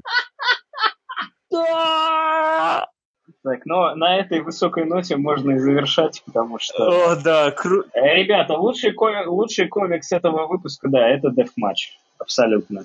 No contest. О, май гад. Я еще хочу офф-топ немножко. Вот вы тут все ругаете Netflix и там приводите в сравнение, что это типа так, ну... Жвачка, да? Но я вам советую, посмотрите сериал вот новый, кто не смотрел еще, «Призраки дома на холме». Я ждал этих слов, да. 10 серий. Haunting of the Hill House, да, я посмотрел первую серию, и это, в принципе... Но, как бы, я, на самом деле, часто смотрю нетфликсовские сериалы, потому что я что-то другое вообще перестал смотреть из кино и сериалов, на самом деле, потому что это очень удобно, и ты такой, оп, что сегодня на Netflix? И иногда это хорошо, иногда это очень плохо. Ну вот, я с первого раза тоже дальше первой серии не двинулся, но потом почитал мнения разные, которые все были очень положительные. И вот реально там, если на него подсесть, то это просто лучший сериал Netflix за, там, я не знаю, за год, может, даже. Потому что он снят по очень хорошей книжке. Там очень трудно что-то испортить. Последнее, что мне безоговорочно понравилось, и этот сериал тоже снят по очень хорошей книжке, это Altered Carbon. А, мы это уж слушали. Ну вот сейчас сравнил с пальцем. Я жду реакции Лёши. Просто. Очень хорошие книжки у него. Я специально сказал очень хорошая книжка, Лёша. Ну, просто get baited. Единственное, что меня связывает с сериалом Haunting on the Hills House, забавная история, что когда я про него услышал, я искренне думал, что это экранизация Lock and Key, потому что ей занимается Netflix, и потому что Джо Хилл написал. И я думаю, Haunting on the Hill House, короче, думаю, блин, ну как можно было так извратить название? Да фиг с ним, давай посмотрим. Выяснил, что совсем не так. Да, это, конечно, шедевр ужасов, блядь, какой британской или американской литературы, скажи мне, Леш. Блин, американской, по-моему. Ну, в 50-е годы была эта книжка выпущена, по-моему. Даже. Ну, я ее даже читал, я тебе могу даже больше сказать. Ты уже помнишь больше, чем я. Я помню только книжку, честно говоря. Сейчас глянем. Да, 50-е годы, в самом деле, ну, что американское, понятно, как ты вот даты всегда помнишь, я поражаюсь. Потому что в этом смертельном поединке побеждает Манчуриан, который может математически объяснить дому Хиллов, что он не может существовать во Вселенной. Ладно, давайте на этой ноте, видимо, заканчивать. У нас сегодня вышел экспресс-выпуск на 3 часа сырого времени. То есть в версии для слушателей будет, видимо, 2,5. Где удивительно кратко и ловко для нас. Вы просто представьте себе, вот полка Саши, и там рядом Rising Star, Deathmatch. Ну это же просто шедевр, а! Я вот все время радуюсь за то, чтобы коллекции были индивидуальными. И я как бы горжусь своей коллекцией в плане индивидуальности, но я просто никто по сравнению с Сашей. Вот, ну это просто шедевр. Вот это... Потрясающе, Саша. Просто снимаю шляпу.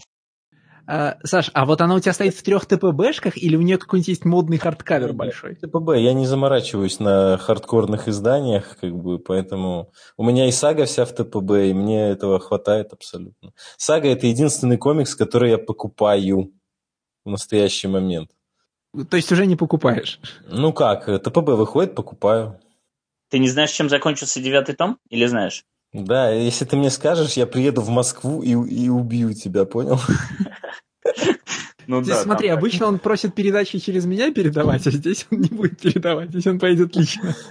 Да, она еще ко мне не приехала, поэтому я не знаю. И когда она наконец к тебе приедет, мы наконец сможем обсуждать сагу в подкасте. Так вы обсуждали вроде уже. Нет. Никогда. Нет. Никогда мы этого делать не будем. Мы этого не будем делать, потому что обсуждение любого комикса Брайана Вона с Никитой, оно предсказуемо, в общем, до мелочей. Кто обсуждает сагу? Она просто хорошая, самый лучший комикс во вселенной. Вот и все. Ну, на этой ноте, пожалуй, можно и закончить. Ну, все на сегодня тогда, да. На этом мы прощаемся с вами. Снова услышимся через 2 недели в том же формате. Снова с 4 комиксами и... В традиционном составе. Точно. А тем временем можно, значит, писать нам отзывы и ставить звездочки в разнообразных местах, где собираются подкасты. Я вот всех русских подкастеров, кого слушаю, все хотят выйти в какой-нибудь топ новых подкастов YouTube, в этого iTunes по своей категории. У меня iTunes нет, поэтому я не знаю, где мы там находимся. Но я надеюсь, что вы ходите в iTunes, ставите нам... Пишите нам там рецензии, потому что чем больше, как я узнал, чем больше отзывов в iTunes написано, тем выше в тематической рецензии. Ну, как это правильно назвать? Ревьюс. Они же называются у них ревьюс. То есть буквально... Ну, я понимаю. Вот. Да. Где нам ставить лайки можно, я не знаю, наверное, нигде, ну, кроме ВКонтакта. ВКонтакте ставьте, пожалуйста. И приходите к нам в Patreon. Patreon снова балансирует на... Буквально в $18 от возможности заставить меня писать статьи на любую заказанную тему. Кто же будет тем человеком, который переломит эту ситуацию и, наконец, выведет нас в планку в $125? Кроме того, там есть примечания к каждому выпуску, в том числе к этому, и разные другие вещи, которые показались нам интересными или забавными, пока мы работали над выпуском. На этом мы прощаемся с вами. До встречи через 2 недели. Всем пока. До побачення.